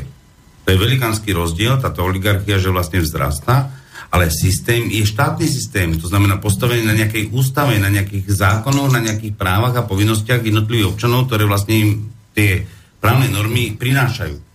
Takisto právo na život. Toto mi No, právna norma nemôže pri... Uh, Dobre, Roman, opýtam, sa, opýtam sa ťa ešte raz, lebo ty tu v podstate toho, e, na tú otázku, že je morálne, aby človek zobral viac, než prispieva, si povedal, že lekár a kuchár. Lenže lekár a kuchár obaja prispievajú a obaja si berú mm, podľa toho, koľko prispievajú a možno ten lekár proste e, prispieva. Viac má zodpovednosť, stres, musel veľa študovať a tak ďalej. Budiš. Čiže tam, to, tam, tam není tým, že on, oni by mali rozdiel v tom, koľko prispievajú a koľko, koľko si zobrali. Ale ja tu hovorím o tom, kto vlastne bezpracne, úplne že bez práce, si bere zo spoločnosti. Keď No, no, ale tam mm, prácu, ja neviem, že transfer nejakých, eh, nejakých peňazí, alebo že e, zaplatí kartou, alebo tak. Aj. O tom to hovorím. Čiže je podľa teba morálne, aby človek si dobral viac, než prispieva? Za predpokladu, že ten kuchár a lekár prispievajú um, podľa, uh, podľa toho uh, vlastne si, uh, si berú podľa toho, koľko prispievajú. Be, berme to, že oni sú, oni sú v pohode. Čo si o tomto myslíš? Nie, táto práca, teraz to, čo ty hovoríš, tak to je určitá hodnota, ktorú prinášam spoločnosti a v rámci tej hodnoty vlastne z tej spoločnosti aj dostávam. To znamená, že ten lekár, keď prispieva nejakou svojou činnosťou, to znamená uh, lieči ľudí, tak samozrejme za to má aj nejaký primeraný, nejaký príjem. Nie každý má rovnaký, to si tiež treba povedať, lebo v podstate máme aj odbornosti, rôzne rozdelenie. Ale uh, v základe to, že vlastne to je ten trh, ktorý vlastne mi aj dáva, že moju službu ja poskytnem, tak jak som to povedal pri tom kaderníkovi, pri Želajovi, tak ten lekár poskytne mi nejakú službu a ja mu za ňu platím. Aj keď v tomto systéme, cez prostredníctvom zdravotných poisťovní... No dobre, no to je dobrovoľná výmena. To je dobrovoľná výmena a my teraz sa dostaneme e, k také otázke, k tej dobrovoľnej výmene, že môže existovať dobrovoľná výmena pri e, vlastníctve kapitálu. Ja to, ja to preženiem to do, do extrému. Predstavme si, že e, vlastním, keď to takto pôjde ďalej, tak to možno k tomu dospeje, že ja vlastním e, prakticky celý svet, vlastním 80% pozemkov na, na, na svete a ja určujem e, cenu, za ktorú vám prenajmem, prenajmem pozemok, cenu, za ktorú vám predám ropu, vodu, všetko. Môžete si v takomto systéme, môže existovať v takomto systéme dobrovoľná výmena? To je otrokársky systém. Nie, No ale veď, veď, ja- veď to je kapitalizmus, veď o tom, o tom, tak- o tom tu je rozprávame. Ak môžem, budem prvý, ktorý bude odpovedať. Ja si myslím, že dobrovoľná výmena ani neexistuje. Predstav si, že máme dve kategórie ľudí. Jedni majú čo predávať tovar, to sú kapitalisti, a iní predávajú svoju pracovnú sílu. Tak, keď si uzavrú zmluvu pracovnú navzájom, chcem vedieť, aká je dobrovoľnosť v tom je. On skrátka má rodinu, má deti, potrebuje ich ošatiť, manželku, ktorá učí doma, musí pracovať, musí donesť peniazy. Tak si podpíše takú dohodu, ktorú mu dajú podľa príležitosti, ktoré, ktoré je na trhu. Kolegovia skrátka dívajú sa na ten systém ako taký, že koľko asi prispievame do sociálnej a zdravotnej poistovny a vnímajú to, že to je náš príspevok. Náš príspevok našou prácou. Nie nejakými e, finančnými e, príspevkami do nejakých, e, do nejakých fondov. Preto, keď sa uzatvára, pretože ja nemám čo predávať, vážený. Mám len svoju pracovnú sílu. Prídem na pracovný trh a chcem ju predávať. A teraz, situácia nie je postavená tak, že sme rovnocenní v tejto spoločnosti. To není pravda. On má v majetku všetko. Má aj nástroje tejto buržuáznej e, spoločnosti, to znamená parlament, e, políciu a všetko, čo k tomu e, patrí. A ja akurát mám pracovnú silu, tak mi povedzte, ako odzrkadluje táto zmluva e, na dobrovoľnosti. Veď tu na Slovensku tá istá spoločnosť Holandska. V Holandsku kupuje všetko za istých cenách ako na Slovensku. Energia, základný, aj tie úvery, všetko. Okrem tej pracovnej síly. Tá je podstatne nižšia. Čím to je? Prečo je dobrovoľnosť v Holandsku je iná ako dobrovoľnosť na Slovensku? No pretože je mu to umožnené. aby vykoristoval tohoto pracovníka, ktorý žije na tejto kus zeme. Preto neexistuje dobrovoľná výmena v rámci pracovného vztahu. Kolegovia vnímajú to ako slobodné, človek slobodný. Aká sloboda? V akom si slobodný román, keď si v pracovnom pomere? Ty dokážeš oponovať svojmu e, zamestnávateľovi, v momente ta vyrazí. Nie Neexistuje žiadna, žiadna sloboda e, v, tejto, v, tejto, v, tejto, v tomto vztahu a nie v pracovisku. Takže sa čudujem. Vidíš, nie som v pracovnom pomere a to bolo moje slobodné rozhodnutie, že som sa rozhodol, že budem radšej podnikať. Hm. Samozrejme, že žiadna slobodná výmena neexistuje, pretože ten robotník alebo ten vlastník pracovnej sily ju predáva preto, aby prežil. On proste bez predaja tej pracovnej sily neprežije, nemá čo robiť. Ja si neviem predstaviť, keď vznikal kapitalizmus v 16. storočí a v Anglicku vyháňali rolníkov z pôdy. Čo mu ostalo, aby prežil, aby prežila jeho rodina? Aby išiel do mesta a predal tú svoju pracovnú silu. Lebo inak, ak ju nepredá, tak neprežije.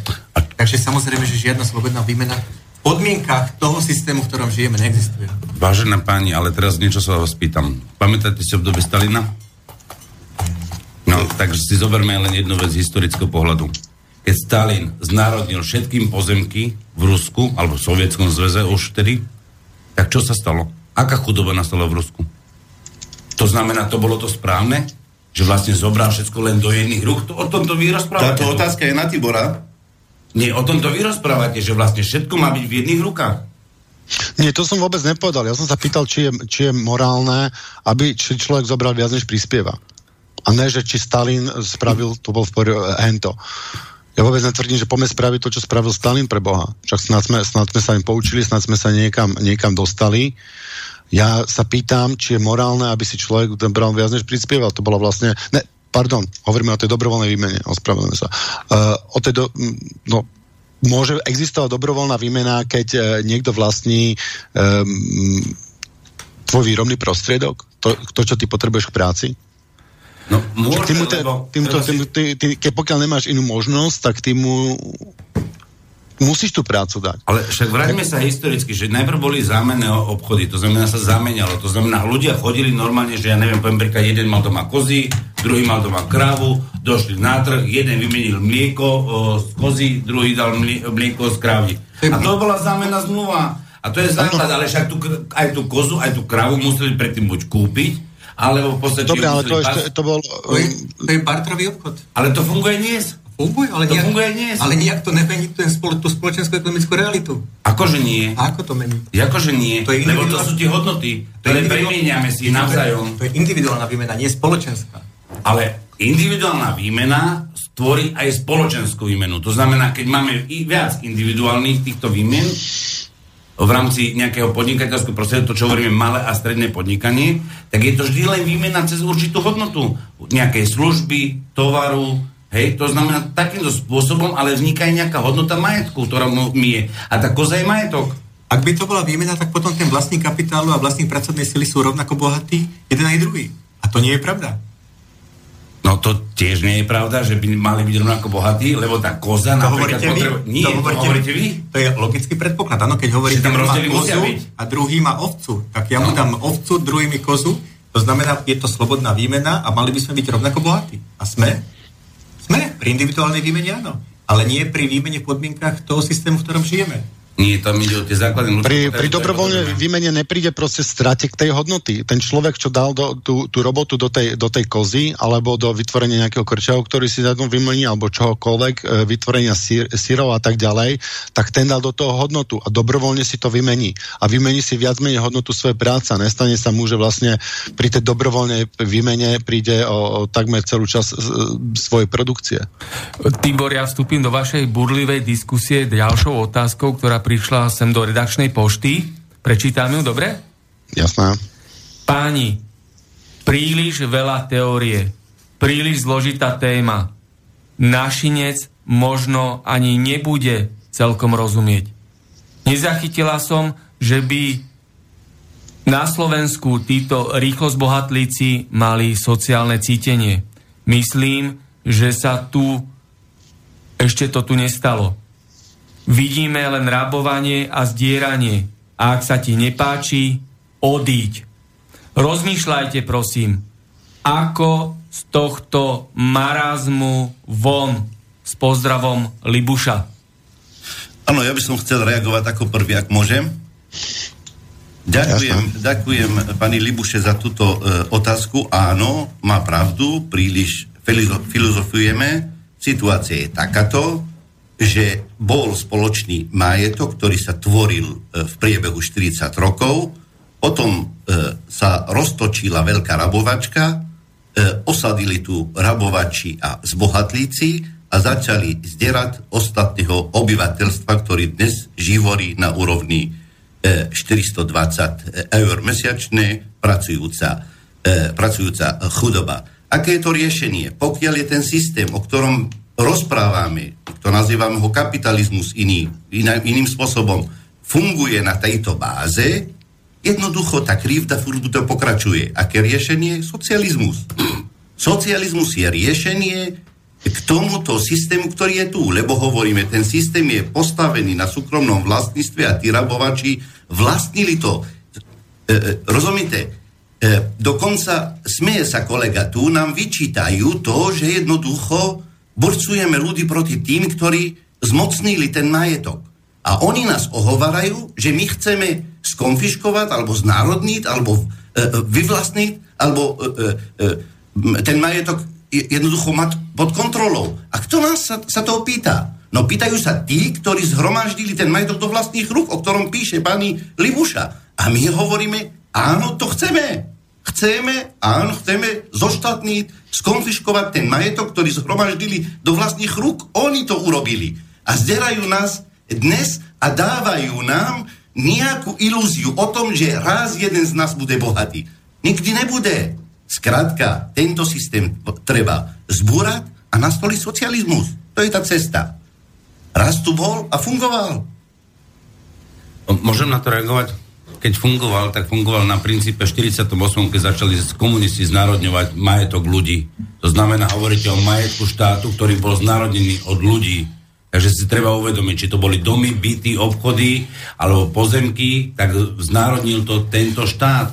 To si treba uvedomiť. Práve Tere, Maria Terézia zrušila nevoľníctvo, aby ste ho zavedli naspäť, len v inej forme socializmu. Toto je problém a toto si nikto neuvedomuje. Ale chcem reagovať na to pani Libušku. Pani Libuška, jediná možnosť je, lebo to, čo dneska sa tu deje, je centralizáciou európskych mocností a európskej oligarchie a riadenie z Bruselu. Môžeme si krásne povedať jeden krátky, malinký čas, a to od 1.1.1993, keď sme sa stali Slovenskou republikou, do obdobia 2004 sme dokázali žiť bez štruktúr Európskej únii, bez štruktúr NATO a fungovala Slovenská republika a ja si pamätám, že 90. roky, aj keď sa hovorí, že tu bola veľká privatizácia, ľudia zarábali vtedy 17 tisíc korún. Od 6 do 17 tisíc korún. Keď ich premeníme dneska na euro, tak tých 17 tisíc korún urobíme krát 30, tak máme 420 eur, čo zarábajú aj dnes.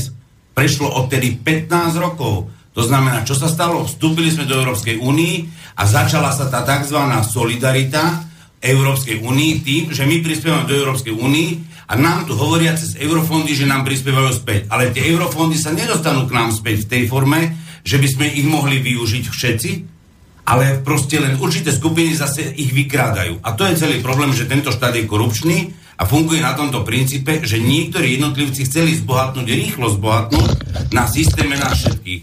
A práve jediná možnosť je naozaj vystúpiť z týchto, ja neviem už ako to nazvať, lebo by som sa škaredo vyjadril, týchto skupín, alebo ktoré vlastne riadia Brusel a prostredstvom Bruselu riadia nás prostredstvom nejakých nariadení a smerníc a títo páni politici ich poslúchajú, treba začať doma. To znamená zase opäť zo svojho, na Slovensku a samozrejme potom spolupracovať na všetky štyri svetové strany. A nie takým spôsobom, že tu budeme hádzať zase ideológie, socializmus, kapitalizmus alebo toto. Máme sa o Slovensku, o Slovákoch alebo občanov Slovenskej republiky, aby si mohli zveľaďovať vlastný majetok svojou precíznou prácou, lebo slovenský národ vždy bol pracovitý. Byť s, hlu, e, s holým zadkom v únie alebo bez nej, nie je to jedno. Rozdiel je v tom, že pani Libuša e, očakáva otázku od jedného od jedného, ktorý je na strane ľudí. A nie, nehrdo sa hlásiť ku kapitalizmu. To je jasné, taká odpoveď bude. V každom prípade Skrátka, súkromné vlastníctvo je dôvodom všetkého utrpenia, ktorý má slovenský národ a slovenský ľud. Preto treba zrušiť ten súkromné vlastníctvo. Viete, vy vlastne hovoríte, že zlý je mm, stav, keď Slovenskú republiku ovláda zahraničný kapitál. Dobrý stav, keď ju ovláda domáci kapitál. Potrebujeme mať e, domáci, e, národný kapitalistický štát. No ale to je ako, že z blata do kaluže. Ja som nikdy nepovedal, že to je národný kapitalistický štát. To je velikánsky rozdiel, lebo vy neviete, alebo respektíve inak posudzujete kapitalizmus, akým spôsobom je e, podnikanie.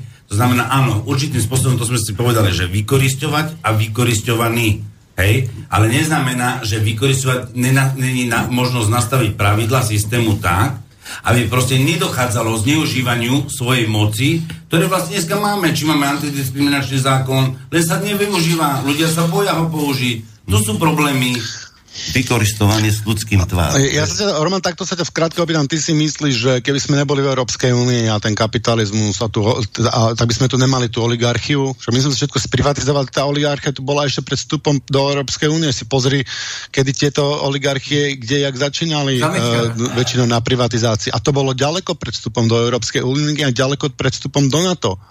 A ten trend, jak sa to tu kazilo, ten tu bol jasný ďaleko, ďaleko predtým. Tak nemôže to vyniť predsa Európska únia na to z toho, že, že tu máme oligarchiu, však tá oligarchia by tu bola bez tak. Či myslíš, že nebola? Nie, nebola, nebola, nebola by, určite by nebola, lebo si treba uvedomiť, že čo sa tu vlastne v tom období dialo. V tom období naozaj si musíme povedať, že v 89. to bola falošná sviečko, no už sviečko revolúcia bola rok predtým. V 89. sme štrngali kľúčami za demokraciu a slobodu ale tam tí ľudia, ktorí tam sú, tak dneska, keď sa pozeráte do tých denníkov EŠTB, tak každý bol pomaličky v EŠTB, ktorý vlastne bol v rámci VPN. Akože nie.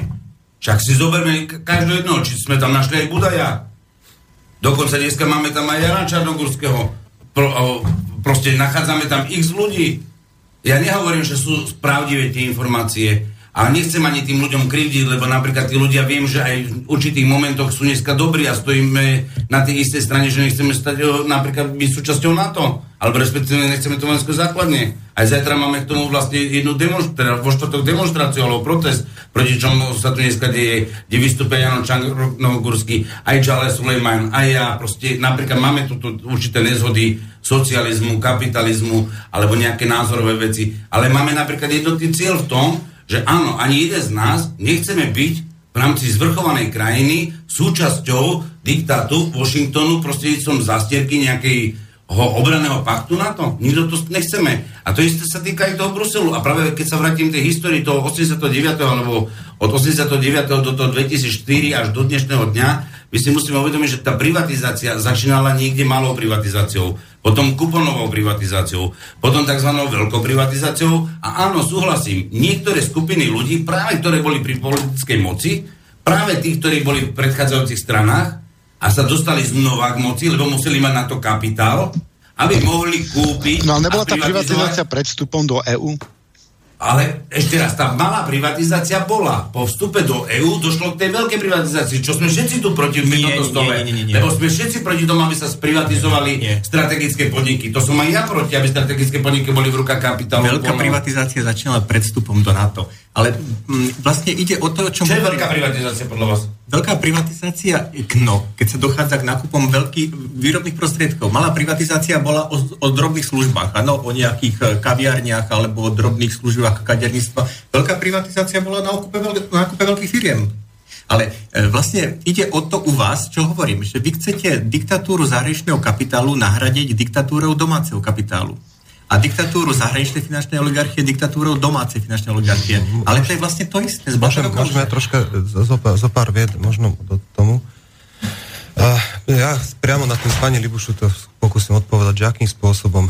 Ja osobne si myslím, že ten spôsob, vy hovoríte, že je to cesta socializmus, ja hovorím, ten spôsob je okamžitá, okamžitá nie, postupná, ale rýchla postupná, absolútna deregulácia akýchkoľvek ďalších zákonov, arbitrárnych rozhodnutí. Dnes, keď si predstavím, čo musí začínajúci podnikateľ splniť na to, aby vôbec mohol založiť firmu, aké licencie musí mať, čo nesmie vyrábať, lebo to patentuje niekto iný, 20 rokov patent má či ochranu, či ako. Keď sa predstavím, akých zákonných obmedzeniach ten človek musí začínať, tak je jasné, že veľká firma tu bude rozhodovať o všetkom, pretože má podporu zákony, zákony, zákonov štátu. Keď si predstavím opak, to znamená, ja si založím firmičku, kedy chcem, ako chcem, koľko chcem, vyrábať si budem, čo chcem, čo pýta trh, či to ma niekto má patentovať, patentovanie nemá, ma nezaujíma. V tom momente by nastal, o, podľa môjho názoru, oveľa vyšší uh, pohyb pracovných síl, tak ich, ako to dneska vidíme v kde sa stáva Jaguar, už sa začína, už sa začína chaos vlastne medzi štandardnými zamestnávateľmi, ktorí už vidia, koľko eur ponúka, už sa hovorí o stiahovaní z Peugeotu, už sa hovorí o stiahovaní z Volkswagen a Nitrančanov. Takže ja si myslím, že ako náhle by prestali zasahovať ľudia, ktorí ktorý, ja si myslím, že dneska darmo na ministerstve sedí akýkoľvek odborník, on v podstate podľa môjho názoru nemá absolútne žiadnu šancu, akým spôsobom ten podnikač sa borí. Keby tieto veci prestali nejakým spôsobom zabraňovať tomu človeku, tak ja verím tomu, že by tá hodnota alebo tá cena pracovnej sily prudko rástla. A je to, je to ohľadne toho, že jednoducho dneska na presadenie sa nejakého nápadu alebo nejakého podnikateľského zámeru potrebujete obrovské hodnoty, nie preto, že chcete to dať na trh, ale pretože bojujete s arbitrárnymi zákonmi. A to je pre mňa ako najväčší, najväčší taký, taký podiel toho, prečo to nejde, a zla, alebo prečo, sa, prečo, sa, prečo ten plat je tak... Aha, dobre. A, a jedno, jedno z najväčších, ja to vnímam ako najväčší problémov, je samotná monopolizácia platových prostriedkov. To vnímam ako najväčší problém, pretože pokiaľ by mohli ľudia vymieňať peniaze, alebo ja si určím, aký peniaz to bude, pokiaľ by som si ja to mohol robiť, ja, to, ja nevidím žiadny problém vymieňať. Dobroná výmena ľudí, darmo hovoríte, že človek je zamestnaný, musí povinne. Nemusí povinne. Máme tu kolegu, ktorý podniká. A niečo sa deje. A ja úplne súhlasím, že tento systém je veľmi byrokratický a toto je potrebné odbúrať, lebo to je základný problém všetkých ľudí. Máme telefonát na linke, prepojím ho do vysielania. Nech sa páči.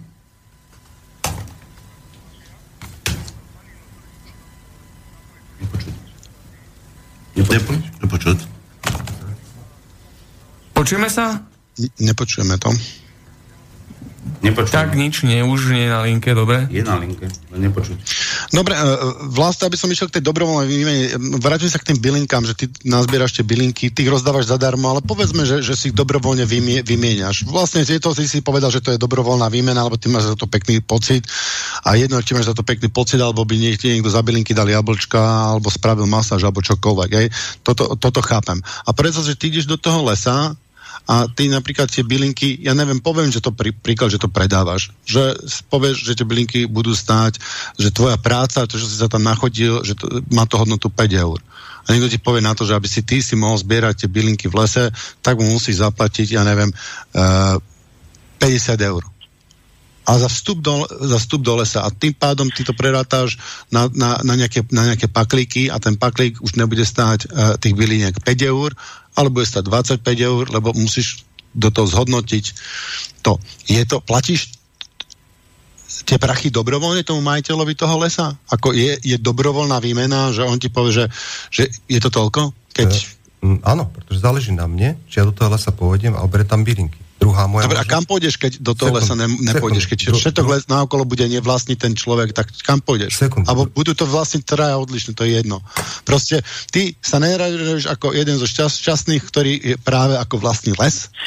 Ty sa narodíš do, do, do momentu, kde už všetky lesy sú uh, rozvlastnené, hej, že niekomu vlastne, ty sa narodíš um, s holým zadkom, by som povedal, a um, čo teraz? To znamená, že niekto bude na tebe parazitovať a tie bylinky v skutočnosti, čo by mali stať pár, uh, eh, 5 eur, budú stať 25, lebo niekto bezpracne len z toho titulu, že vlastní ten les, bude parazitovať na tebe aj na tom konečnom spotrebiteľovi. No, s ktorým si si slobodne vymenil. Jasne. Pokiaľ ideš do toho lesu voľne, tak áno, to je slobodná výmena. Ale práve tým vlastníctvom toho lesu to už prestáva byť dobrovoľná, slobodná výmena. Ne? No, ty predikuješ. No? A, už je to tam. Áno? No, ste vo, ste vo sme vysielaní, môžete hovoriť. Otázku? Tak, už sa počujeme navzájom. Áno, už sa ano. počujeme. Super, výborne. Tak te poslucháč považia. Pani, chce sa za, trošku zapojiť do tej vašej diskusie. Potvrdzujem to, čo dekla, tá, písala tá pani, že naozaj už teda padáte dosť, dosť detálnych takých teoretických záležitostí, možno nejasných všeobecnému publiku, ale uh, ja si myslím, môj názor je, že zabudáte na jednu podstatnú vec a to je ľudský faktor. Ľudský faktor podľa mňa zničil socializmus a ľudský faktor aktuálne ničí kapitalizmus. Toto, čo tu je, nie je kapitalizmus a to, čo bolo predtým, no, nech to nazýva kto chce, ako chce, možno to bol socializmus. Ale doplatil na ten ľudský faktor. Uh, zažil som teda aj éru socializmu a jak si pamätáte, vtedy veľmi uh, platil medzi pospolitým národom cudzieho krv netečie. Netýka sa to len zlodejiny ako fyzické, že niekto niečo ukradol, ale k prístupu k práci. Socializmus prospieval a um, veľký rozmach teda budovateľský a neviem, proste veľmi veľa sa budovalo v čase, keď ten národ bol ešte presvedčený o fungovaní socializmu. To znamená tesné povojnové roky, bola bieda, nebolo nič, chodilo sa um, s veľkým nadšením budovať priehrady, budovať fabriky za jednu košelu a nejakú čokoládku. Obrazne. Hej. Z toho teda samozrejme stále čerpajú aj uh, uh, súčasníci, hej, súčasný kapitalizmus. Uh, sú, súčasné zriadenie uh, si myslím zase založené čisto zaťažené na peniaze. A kapitalizmus, princíp kapitalizmu ničí ľudská závislosť od peňazí. To znamená, uh, ten poctivý kapitalista, ktorý, uh, ktorý bol po- poslaný sem, na túto zem, s tým, že má veľké schopnosti podnikať, čiže má nejaké talenty, dostal, dostal do vienka, dostal schopnosť podnikať, si, niektorí si to uvedomí, niektorí nie, že jeho úlohou je zamestnať, dať prácu a ži, poživeň pre tých, ktorí takéto schopnosti nemajú. Takto si myslím, že by mal fungovať pravý kapitalizmus. Uh, jak sa teda ešte počujem, ak máme spojenie, malá poznámka k eurofondom. Niekoľkokrát zaznel od vás, že proste eurofondy, že, že to sa k ničomu, že uh, aj kolega z Banskej Bystrice hovoril, že uh, 90% z peňazí, ktoré dostaneme z eurofondov, musíme vrátiť. Uh, toto sa mi nepočúva dobre. Podľa mňa to vôbec nie je pravda. Uh, blízko okolia poznám niekoľko stavieb, ktoré sa realizovali presne v princípe ako sú eurofondy uh, zadefinované. To znamená, spravíte projekt, zainvestujete 10% a z Európskej únie vám pritečie ďalších 90% a zrealizujete stavbu za povedzme príklad 100 miliónov eur a vy ste do toho vložili 10 miliónov eur. Dobre, uh, dajme tomu nejaké vedľajšie náklady, nech to není 10 miliónov, no, je to 15 prepáč, miliónov korún. Ale, ale stále 85% nejaké, nejaké, nejaké eurofondy a tak ďalej, lebo máme toto je v podstate, snažíme sa nájsť jadro problému, vidíme všetci, ako fungujú eurofondy a že je to, že je to celé zle. Prečo je to jak zle? To není pravda, toto není pravda. Stále, uh, preto, ja viem, že to možno je relácia eurofondov a niekoľkokrát to odznelo, a ja chcem poslucháčom, ktorí teraz počúvajú ozrejmiť, že to nie je tak, ako tvrdíte, že skutočne reálne sa realizovali stavby, kde, uh, uh, blízke stavby, kde naozaj... Uh, Dobre, čiže stavby z, z fondov sa realizujú, my to akceptujeme a ideme ďalej. Eš, máte nejakú otázku? Alebo iba vlastne toto uh, ste chceli poznamenať? A môžeme, uh, môžeme ísť... Uh, no, uh, otázka. Ďalej. Skôr by som, skôr by som uh, chcel od vašich diskutujúcich, aby skôr, skôr z tej teoretické úrovne prešli trošku na tú praktickú, pretože naozaj po, počúvam túto reláciu nie, nie prvýkrát, ale snažím sa to počúvať, nerozumiem tomu, čo, o čo rozprávate. Ja, ja, ja, to, ja skúsim. No, my, uh, ja by som povedal, že prečo my ideme vlastne k tejto, týmto teóriám, tým by som odpovedal aj predošlej poslucháčke. Ono to vyzerá ako nepodstatné teoretické um, veci, ale my hľadáme princípy, z ktorých sa odvíja vlastne chod celej spoločnosti. Na to, aby sme prišli, kde ten mechanizmus je zaseknutý a čo je príčinou týchto uh, negatívnych uh, motivácií v spoločnosti a týchto neblahých jav, ktoré tu okolo seba vidíme, na to my naozaj musíme definovať to, kde je chyba. A to je cieľom, preto No, som si tu pozval tých rozumiem, rozumiem, ale stále vám z toho vypadáva ľudský faktor. A podľa mňa ten ľudský faktor má najväčší vplyv na to, že to funguje tak, ako to funguje. faktor Respektíve nefunguje. Na všetko aj to, že z z cudzieho krv netečie, alebo také, že do neokrada svoju rodinu, že to, že to je heslo socializmu. Veľká blbosť, to sa hovorilo už za Rakúsko-Uhorska. To sa hovorilo už No, dávno, okej. e, za, za, e, ešte pred kapitalizmom, ešte za, za feudalizmu sa to hovorilo. Takže nezvalujme takéto veci a dneska teraz, keď niekto, keď vy napríklad robíte pre nejakú súkromnú firmu, pre nejakú korporáciu, tak jakú máte motiváciu? Robiť pre malý socialistický štát alebo pre ve- veľkú za- zahraničnú korporáciu? Mám, Však tam veď to je, no rovnako není vaše, ako, ako to nebolo vaše predtým. Vtedy to bolo aspoň vaše, lebo ste boli súčasťou štátu. Ja skúsim, ak môžem, ja skúsim, lebo hovoríte tu o praxi a teórii a to je pravda. Ja skúsim teda z praxe, uh, kde sa teda vrátim naspäť k tomu, k tomu, tomu kvázi úvodzovka kapitalizmu pre mňa. Ja mám veľmi dobrého priateľa, ktorý vyrába syry. Respektíve kúpuje mlieko od, od chovateľov oviec, vyrába syry, korbáčiky a tak ďalej, a tak ďalej. A začal vyslovene vo svojej kuchyni uh, na svojom kol, na, na kolene Uh, dokonca ešte odo mňa chcel lekvári kupovať, ja som toľko nemá samozrejme, keď sa robí jogurty. Až prišiel k stavu, kedy sa tým, týmito tovarom presadil. To znamená, že bol naozaj zaujímavý, tým, že nešudil, tým, že to robil uh, poriadne a korektne a kvalitne, tak naozaj tí ľudia to od neho kupovali. Najprv v dedinke, kde to vyrába, potom v širšej dedine a tak ďalej, tak ďalej. Až zrazu zistil, že on sám so svojou rodinou, a to už nehovorím o tom, že keď zamestnáva dceru, že to asi kapitalista, ale on sám so svojou rodinou dokázali urči, urobiť nejaký diel toho syra.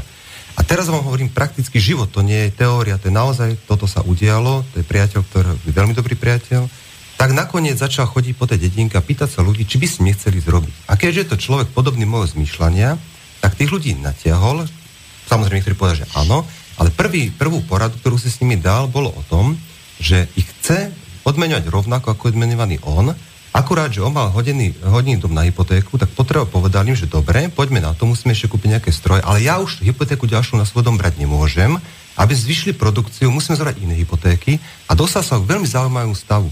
Títo traja ľudia mu odmietli prispieť na tú fabriku. Na, napriek tomu ich zamestnal, ale po nejakých rokoch, keď sa tá firma rozvíjala, dnes už má nejakých 40 zamestnancov, tak potom on sa, on, ja si ho predstavujem, že tu sedí a on by sa mohol naozaj opýtať, kde urobil chybu. Kde urobil chybu, keď teraz zamestnáva človeka, ktorý v prvo, samozrejme, ktorý v prvopočiatku mu nechcel vôbec do tej firmy vstúpiť, nechcel vôbec, akože, a ani, ani dokonca ten človek by povedal, ja radšej nebudem zarábať rovnako ako ty, len aby som tú hypotéku nemusel dať. Daj mi tých 300 eur, 400 budem spokojný. A on, teraz keby tu sedel, ja si ho tak predstavujem, tak on mi tak sedel a pýtal sa, kde som urobil chybu? A to je praktický život, toto sa naozaj stalo. A ja neviem, kde urobil chybu, ani ja. Ak by som mohol na to nadviazať, tak ja to poviem z mojej vlastnej skúsenosti, ako som začínal v 90. roku, keď mi dáte 3 minúty, tak eh, v 90. roku som začínal tak, že som si kúpil za pôžičku 8 tisíc korún, kde mi mama ešte ručila, som si kúpil vrtačku, vercaj, rebrík, proste základné veci ako energetik, ktorý som odchádzal z chemických závodov Juraja Dimitrova. Začal som vyslovene na inzerát, že ma volali ľudia, že potrebujú opraviť elektroinštaláciu a, ďalšie veci, proste tzv. domáci kutil. Takže som začal a chodil som robiť. Zrazu som zistil, že mi viac ľudí volá, hej, než vôbec čas za jeden deň by som mohol stihnúť spraviť. Tak som sa spýtal môjho bývalého kolegu, či by sa ku mne nepridal. Povedal, že on nie, lebo proste není na podnikanie, on to nebude. Tak som zhaňal niekoho ku sebe. Zobral som ho ako partnera. Keď sme začali ako partneri, tak sme zistili, že zase už máme toľko roboty v 91. roku, že vlastne sme museli nájsť ďalších ľudí. Tedy sme už začali zamestnávať 100 zamestnancov. On mal na starosti zháňanie, teda respektíve tých ľudí na stavbe. Ja som mal za, zabezpečené zákazky, ekonomiku a právne a všetky tieto veci. Vlastne som už odchádzal od toho pro, profesného fachu a mali sme 100 ľudí. Do 98.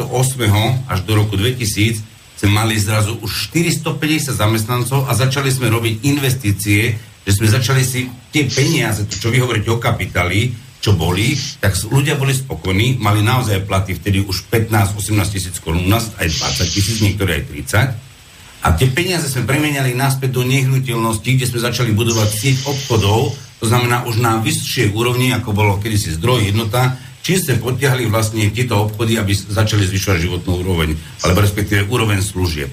Tým pádom, a volala sa to vtedy Starfood, tá sieť sa rozrastala veľmi rýchlo. A teraz hovorím o tej globálnej politike. Zrazu sa do, došlo v globálnej politike, keď došla Durindová vláda a začala rozdávať 10-ročné prázdniny cudzím kapitálovým spoločnosťam.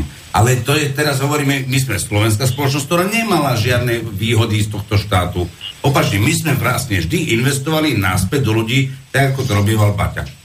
A presne to je, to je ten celý problém, že zrazu tá globalizácia, preto som ja hovoril o globálnej politike a ekonomike, došli sem, dostali 10-ročné prázdniny a samozrejme sme už nevedeli v tom čase konkurovať. A v roku 2003 sme automaticky museli ísť dole, lebo oni dokázali nakupovať tovary z Polska, prebalené tovary z, zo Slovenska, ktoré sa vyviezli von a proste zrazu nekalé obchodné praktiky.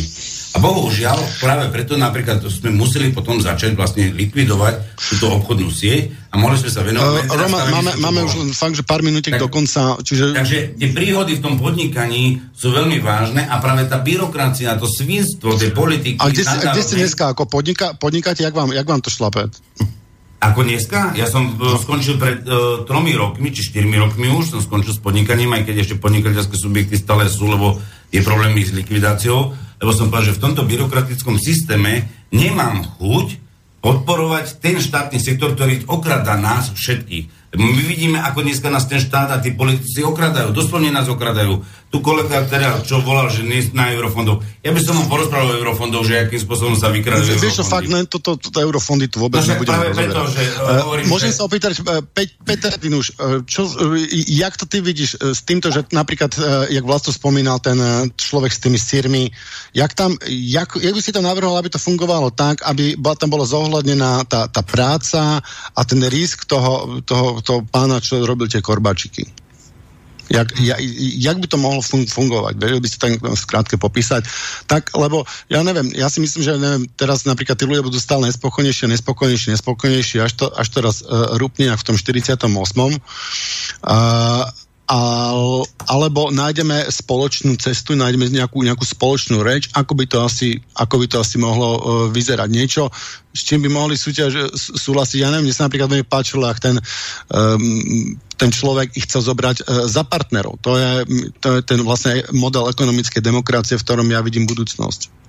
Ja, A, jak to vidíš, Peter? No, aby som pravdu povedal, tak uh, neviem na to adekvátne odpovedať E, áno, tá ekonomická demokracia, to by, mal byť, to by mala byť cesta, aby tí pracovníci mali záujem na tom, aby spolu participovali na výrobných programoch, na vlastníctve a podobne.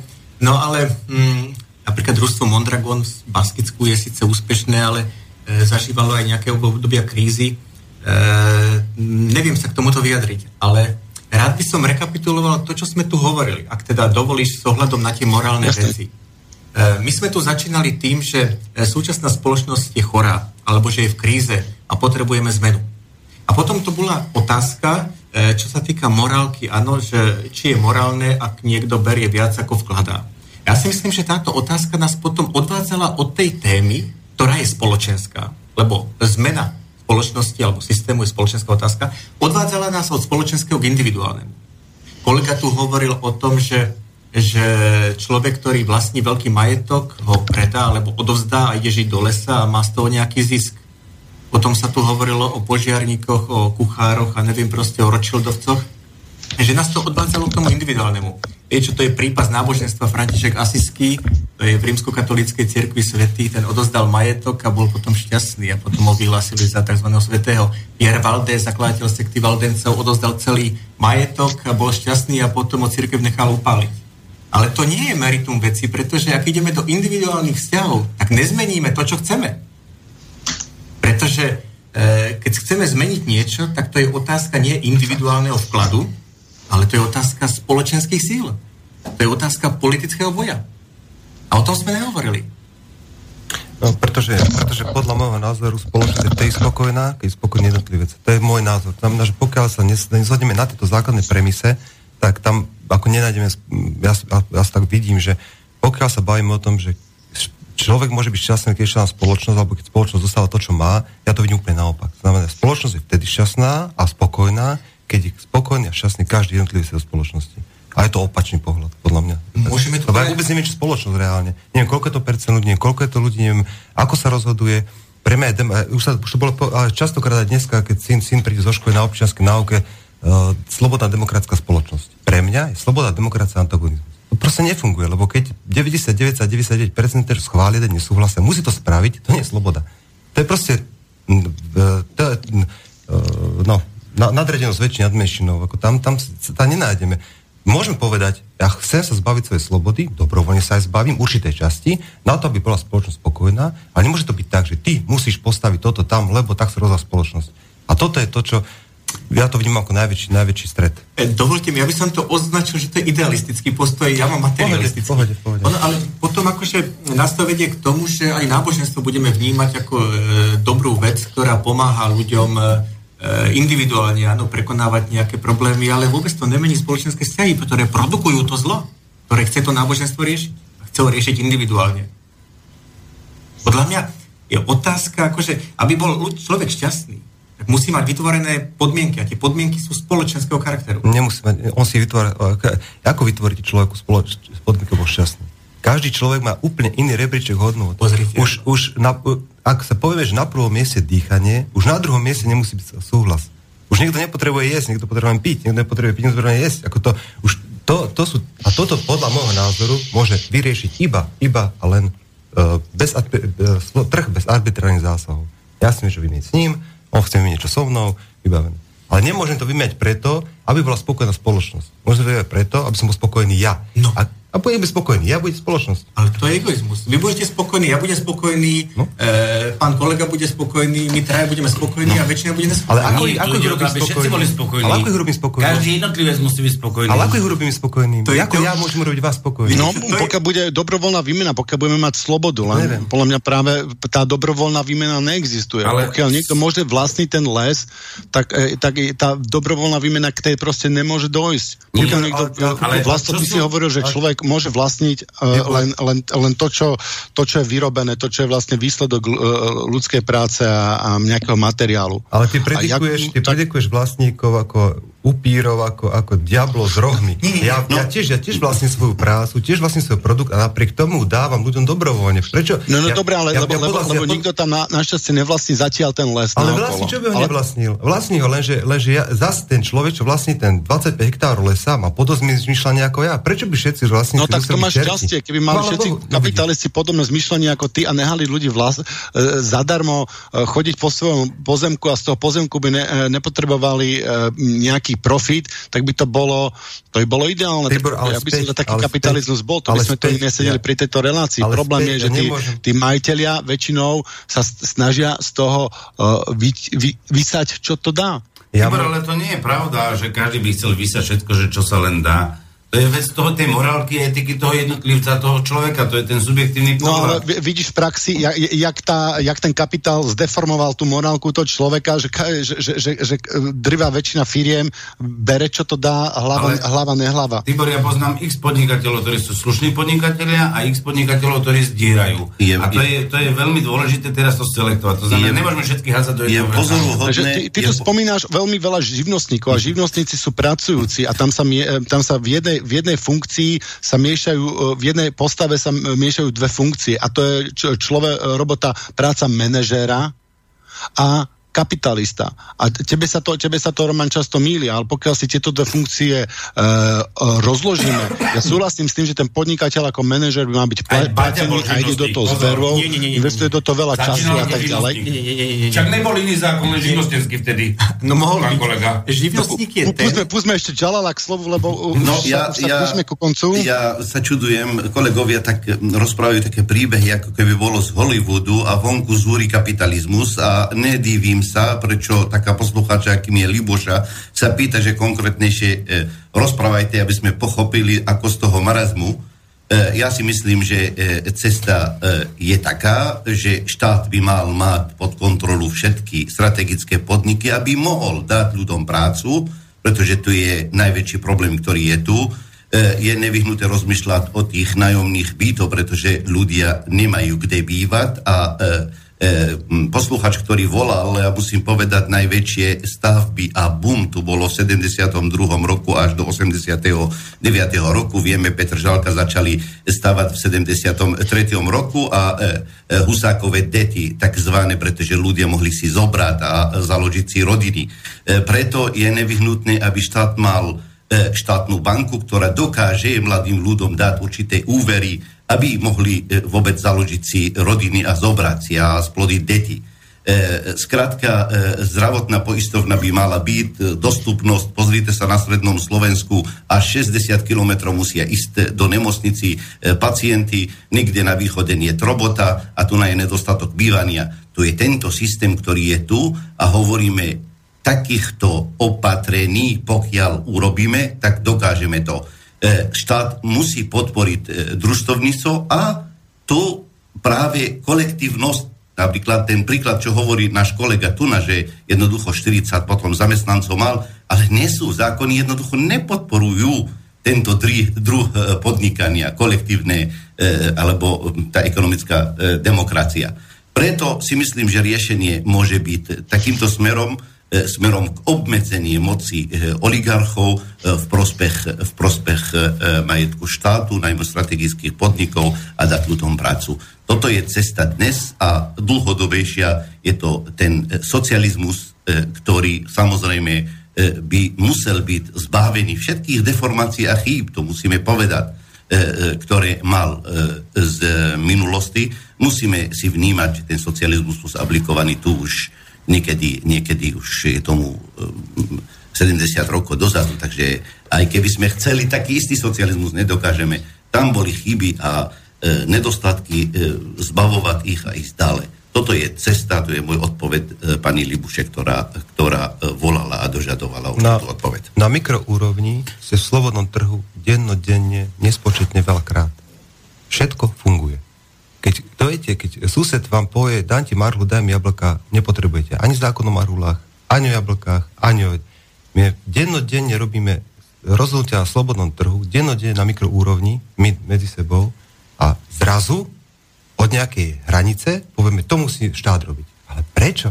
Prečo keď ja viem vymeniť susedom jablka a hrušky, prečo ja keď viem niekomu ísť pozbierať slamu a mi za to zaplatiť 20 eur, alebo niekomu uberiem vinohrad, nikomu nič neoznámim, všetko v pohode, prečo tam to ide? Ale už v hodnote, už v spoločnosti 5 minút ľudí by to nešlo. A energetická spoločnosť od vás vezme jablka e, za to, že vám dodáva elektrínu a dodávajú plyn a chodíte k lekárovi? To je normálny tovar za tovar, dokážete Strašne rýchlo nám to ubehlo. Ja, sa, ja vám veľmi pekne všetkým e, ďakujem, že ste prijali pozvanie do relácie, ale žiaľ Bohu, náš čas e, uplynul. Ďakujem Petrovi Dinušovi, e, Vlastimilovi Švecovi, Romanovi Ruhákovi, e, Ruhikovi pardon, a Džanalovi Sulejmanovi e, za to, že prijali pozvanie a že sme tu rozvedli zaujímavú diskusiu. Taktiež ďakujem Martinovi Bavolárovi, že nám to tu zmixoval, ale my som si dopozorňoval, do, upozornil vás na najbližšiu reláciu a to bude Svet podľa Mareka Baláža, takže Marek príde do relácia a vykreslí nám svoj svet a dva týždne potom o mesiac máme z rodnovej spoločnosti e, s docentom Ladislavom Hošom. Ďakujem e, za pozornosť, ďakujem, že nám prispievate ku chodu rádia a teším sa o dva týždne do počutia.